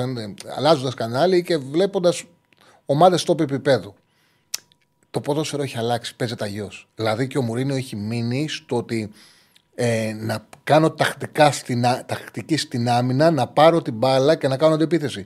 Όπως επίσης, ακόμα και αυτό το κάνει σε χαμηλά μέτρα. Δεν το κάνει pressing στον αντίπαλο να το φυλάει όπως πλέον γίνεται. Ακόμα και τον τρόπο άμυνας είναι τρόπος άμυνας στο ποδόσφαιρο που παίζονταν πριν το 2011-12. Ήταν εκεί. Το ποδόσφαιρο έχει αλλάξει. Ακόμα και η άμυνα γίνεται πιο ψηλά από ό,τι παίζει ο Μουρίνιο. Δηλαδή έχει μείνει πίσω. Παρότι το γουστάρω, μου αρέσει να τον ακούω, μου αρέσουν οι ατάκες, ακόμα και αυτά που λέει για τους σύγχρονους ποδοσφαιριστές. Έχει προσωπικότητα. Δεν μπορεί να πεις ότι απέτυχε στη Ρώμα που τους πήγε σε δύο ευρωπαϊκούς τελικούς. σα ίσα δεν, έπρεπε, δεν καταλαβαίνω για ποιο λόγο να τον διώξει η Ρώμα να βιαστεί και να μην το αφήσει τη σεζόν. Έτσι, το συμβόλαιο του τελείωνε. Άστο να δούμε τι θα κάνει στην Ευρώπη. Και τώρα έχει και τρία βατά μάτς που μπορούσε να τα πάρει και να πλησιάσει την τετράδα. Δεν είχε, μπορεί να είναι ένα τόσο, αλλά ήταν πλασματικό. Έβγαλε ένα δύσκολο πρόγραμμα και τώρα έχει τρία βατά μάτς να τα πάρει. Ναι. Εντάξει. Όμως το ποδόσφαιρο που βλέπεις είναι ξεπερασμένο. Δεν είναι αυτό που παίζεται πλέον. Αυτό είναι σίγουρο. Εντάξει, συμφωνώ. Απλά το αποτέλεσμα μετράει και το αποτέλεσμα ήταν ότι πήγε, πήρε conference και πήγε τελικό Europa. Ναι, αυτό, Σε ευχαριστώ πάρα πολύ. Να είσαι καλά, καλή συνέχεια. Και κάντε όλοι like, παιδιά. Να είσαι καλά, τι έχουμε καθόλου like; 286. Κάντε like, παιδιά. Τώρα είναι δεκάλεπτο για να κλείσουμε. Ούτε δεκάλεπτο. Ε, πέντε ώρα δεν είναι ο Ραγκά. Σωστά. Οπότε κάντε like, να έχουμε like. Τα χρειαζόμαστε. Ε, Έχεις βάλει κανένα πόλ, κύριε; Έχετε βάλει κανένα πόλ. Τι βέβαια βάλεις τώρα; Θα, ε, πού, πού, πού, θα το σηκώσω το πρωτάθλημα, ε, πού, τι έχεις βάλει τώρα; Ποιοι θα περάσει στην επόμενη φάση την κυπέλα τα σημερινά ζευγάρια. Έχω βάλει τα δύο πιο σημαντικά μάτς. Έχω χωρίσει τις απαντήσεις. ΑΕΚ Ολυμπιακός συγκεντρώνει το 21% των ψήφων. Mm-hmm. ΑΕΚ Παναθηναϊκός 25%. Άρης Ολυμπιακός 19% και Άρης Παναθηναϊκός 35%. Α, δίνουν Άρη Παναθηναϊκό περισσότεροι; Εγώ τείνω στο Άρης Ολυμπιακός. Εσύ τείνεις Άρης Ολυμπιακός. OK. Okay. Εγώ δεν θα πάρω... Δεν θα πάρω τέτοιο. Καμία επιλογή. Δεν θα πάρω. Δεν μπορώ να καταλάβω. Νομίζω ότι είναι και τα δύο 50-50. Είναι ο ορισμός σου 50-50 και τα δύο. Και το Αρισάι και το Ολυμπιακός Παναναναϊκό. Θεωρώ ότι και τα δύο είναι ο ορισμός σου 50-50. Έχω στο μυαλό μου ότι κάτι κάνει πάντα ο Άρης και, τα, και αποκλείεται. Ενώ τον περιμένω καλό, ενώ είναι η μεγάλη του ευκαιρία, έχει ο Μάτζης στην ομάδα σε καταπληκτική κατάσταση. Κάτι γίνεται κάθε χρόνο και, και το. Και στο τέλος κλαίνε. Δεν ξέρω. Μακάρι να μην. Όχι, μακάρι, δεν με ενδιαφέρει. Μακάρι. Ε, συμπαθώ το Μάντζιο στον προπονητή. Ε, OK. Okay. Πάντα κάτι γίνεται και στο τέλο. και στο τέλος. Ε, βλέπουμε αυτόν τον καστανόξανθο που είναι μαρμίτα, είναι αυτή. Ο καστανόξανθος που τον ρίχνουν βιντεάκια να βλέπει την, ε, το παιχνίδι του Άρη και στο τέλος ωρύεται. Δεν, μάλλον Χατζινάκο λέγεται. Ναι, αυτός. Ε, πάντα γίνεται, βγαίνει αυτός και βλέπουμε το βίντεο τι συνέβη ε, τη στιγμή που ο Άρης αποκλείστηκε. Στο χαμένο πέναλτι, στο αυτογκολ, στο ότι πάει να κλείσει την μπάλα ο Κουέστα και του παίρνει την μπάλα ο Μπακασέτας και το βάζει. Γίνονται μαγικά πράγματα. Χατζινάκο, OK. Okay. Κάτι γίνεται και μετά από αυτά τα παιχνίδια βλέπουμε τον Χατζινάκο την επόμενη μέρα. Λοιπόν. Ε, έχει βγει βίντεο με τα παιδιά, ο Τεό και ο Αριστοτέλης, για τα σημερινά μάτς κυπέλου. Έχει βγει βίντεο. 5 με 7 ραγκάτσει, 11 με 1 πάλι Θοδωρής, Αριστοτέλης και ο Κατσούρ. Δεν υπάρχει τίποτα πιο ωραίο. 11 με 1. Όταν τελειώσουν, γιατί μπορούμε να πάμε και μακριά, έτσι. Με το που τελειώσει το παιχνίδι στο Καρεσκάκη, δεν χάνεται εκπομπή. Χαλαρώνουμε, βάζουμε το ποτάκι μας και ήρεμα παρακολουθούμε την ανάλυση του Κατσουράνη και όλη αυτή την πολύ ωραία εκπομπή που κάνει ο Θοδωρής με τον Αριστοτέλη. 2-2 η 2-2 η Καλυθέα. Οκ. Τι κάνουμε, λέμε το στοίχημα. Ε, λέμε το στοίχημα και κλείνουμε, έτσι. Ή έχουμε κι άλλο να βγάλουμε; Θα βγάλουμε άλλο ένα σαν γρήγορα; Δεν θα προλάβουμε. Δεν προλαβαίνουμε, οπότε οκ. Λοιπόν, πάμε στοιχηματικά. Κοιτάξτε να δείτε. Α, είναι και παραπέντε. Δύο παιχνίδια για σήμερα. Το ένα είναι. Ανοίγω το 565 να δω και τις αποδόσεις που έχουν αυτή τη στιγμή. Μπαίνω στο 565 με δύο μάτς και φυσιά όφη. Ε, είχαν παίξει είχαν παίξει αυτές οι δύο ομάδες ε, με, στην ίδια κατάσταση. Ήταν και οι δύο με... Τι έγινε, έχει βάλει... Ω, δεν ξέρω τι δεκάδα έβαλε φυσιά. Δεν ξέρω τι έχει συμβεί. Εγώ όταν έδωσα το σημείο ήταν η διπλή ευκαιρία στο 1.40, στο 1.40 κάτι. Τώρα πρέπει να έχουν βγει οι δεκάδες να έχει βάλει ο Νίλσεν τίποτα τέρατα Όποιος είδε στο Bet.com το έπαιξε αυτή την απόδοση. Τώρα το διπλό είναι στο 1,80 και το Χ2 είναι στο 1,20. Δεν αξίζει τον κόπο. Δεν αξίζει τον κόπο. Το προσπερνάω. Το προσπερνάω. Το είπα πριν ότι παραμένω, παραμένω στο under 2,5 ε, στο, όπως έκανα και στο πρώτο ζευγάρι στο Άρης Σάικ και στο Goal Goal στο Ολυμπιακός Παναθηναϊκός τώρα από εκεί και πέρα μπαίνει στη μάχη του Κόπα Αφρικα το Μαρόκο το Μαρόκο που έχει πάρει ένα Κόπα Αφρικα το 76 ε, είναι το μεγάλο φαβορή ε, το μεγάλο φαβορή της οργάνωσης το θυμόμαστε στο Μουντιάλ που πήγε στους τέσσερις εγώ τότε έγραφα ότι ήταν δώρο ή, δώρο. Ήταν πάρα πολύ μεγάλες. Δεν τον είχαν εξολογήσει σωστά οι εταιρείες. Είχα δει ε, το ρόστερ και είχα τονίσει ότι αυτή η ομάδα είναι για να πάει πάρα πολύ μακριά. Πάρα πολύ μακριά στο Μουντιάλ. Τώρα θεωρείται το πρώτο φαβορή στην ακτή Αλεφαντοσούρ γίνεται το Κοπα Αφρικα για να το κατακτήσει. Σήμερα δίνουν δεκάδα για να καταλάβετε τον πόνο στα δύο άκρα Χακίμ Μαζραουή Αγκέρ Μεσάη στο δίδυμο στόπερ, δηλαδή 11 Μουντιάλ. Έχουν πάει όλα τα αστέρια. Άμρα Μπατουνάχη στον άξονα, ο Ζήγεκ μπροστά. Ο Μπουφάλ με τον Χαρίτ έχει μπει στην ομάδα και αυτός που παίζει στη Μαρσέικ. Και ο Ελνεσυρή η κορφή της επίθεσης. Παίζει με την Τανζανία. Η Τανζανία έχει παιδιά καλύτερο παίκτη το Σαμάτα. Καλύτερο παίκτη το Σαμάτα. Είχαν παίξει χωρίς να έχουν πάει όλα τα αστέρια του Μαρόκο στην Τανζανία πριν, πρόσφατα, πριν 1,5 μήνα για τα προκριματικά του Μουντιάλ, κέρδισε 0-2 το Μαρόκο. Και τώρα παίζει με τα αστέρια όλα, πρεμιέρα Κόπα Αφρικα, με ασιατικό χάντικα 1,5 να κερδίσει δηλαδή πάνω από ένα γκολ διαφορά, είναι στο 1, στο 65 είναι στο 1,875. Είναι μια χαρά απόδοση. Ε, αυτό. Δηλαδή θεωρώ ότι νωρίτερα το, το πετυχόμαι είχαν ανέβει νωρίς, ήταν και το Χ2 αξιοπρεπές του Όφη έχει πέσει η απόδοση αρκετά. Αυτό είναι το παρολί. Και χτες και προχτές είχαμε πάει καλά στιγματικά. Έχουν περάσει όλα. Και χτες 3 στα 3 και προχτές είχε περάσει η διάδοση Bet Home. Αυτά. Λοιπόν, κλείνουμε. Πάμε Θεσσαλονίκη, πάμε στο Ραγκάτσι. Μόνιμα εδώ συντονισμένοι. Ραγκάτσις, ματσάρες και μετά Θοδωρής Αριστοτέλης Κατσουράνης. Εμείς αύριο στην ώρα μας στις 5.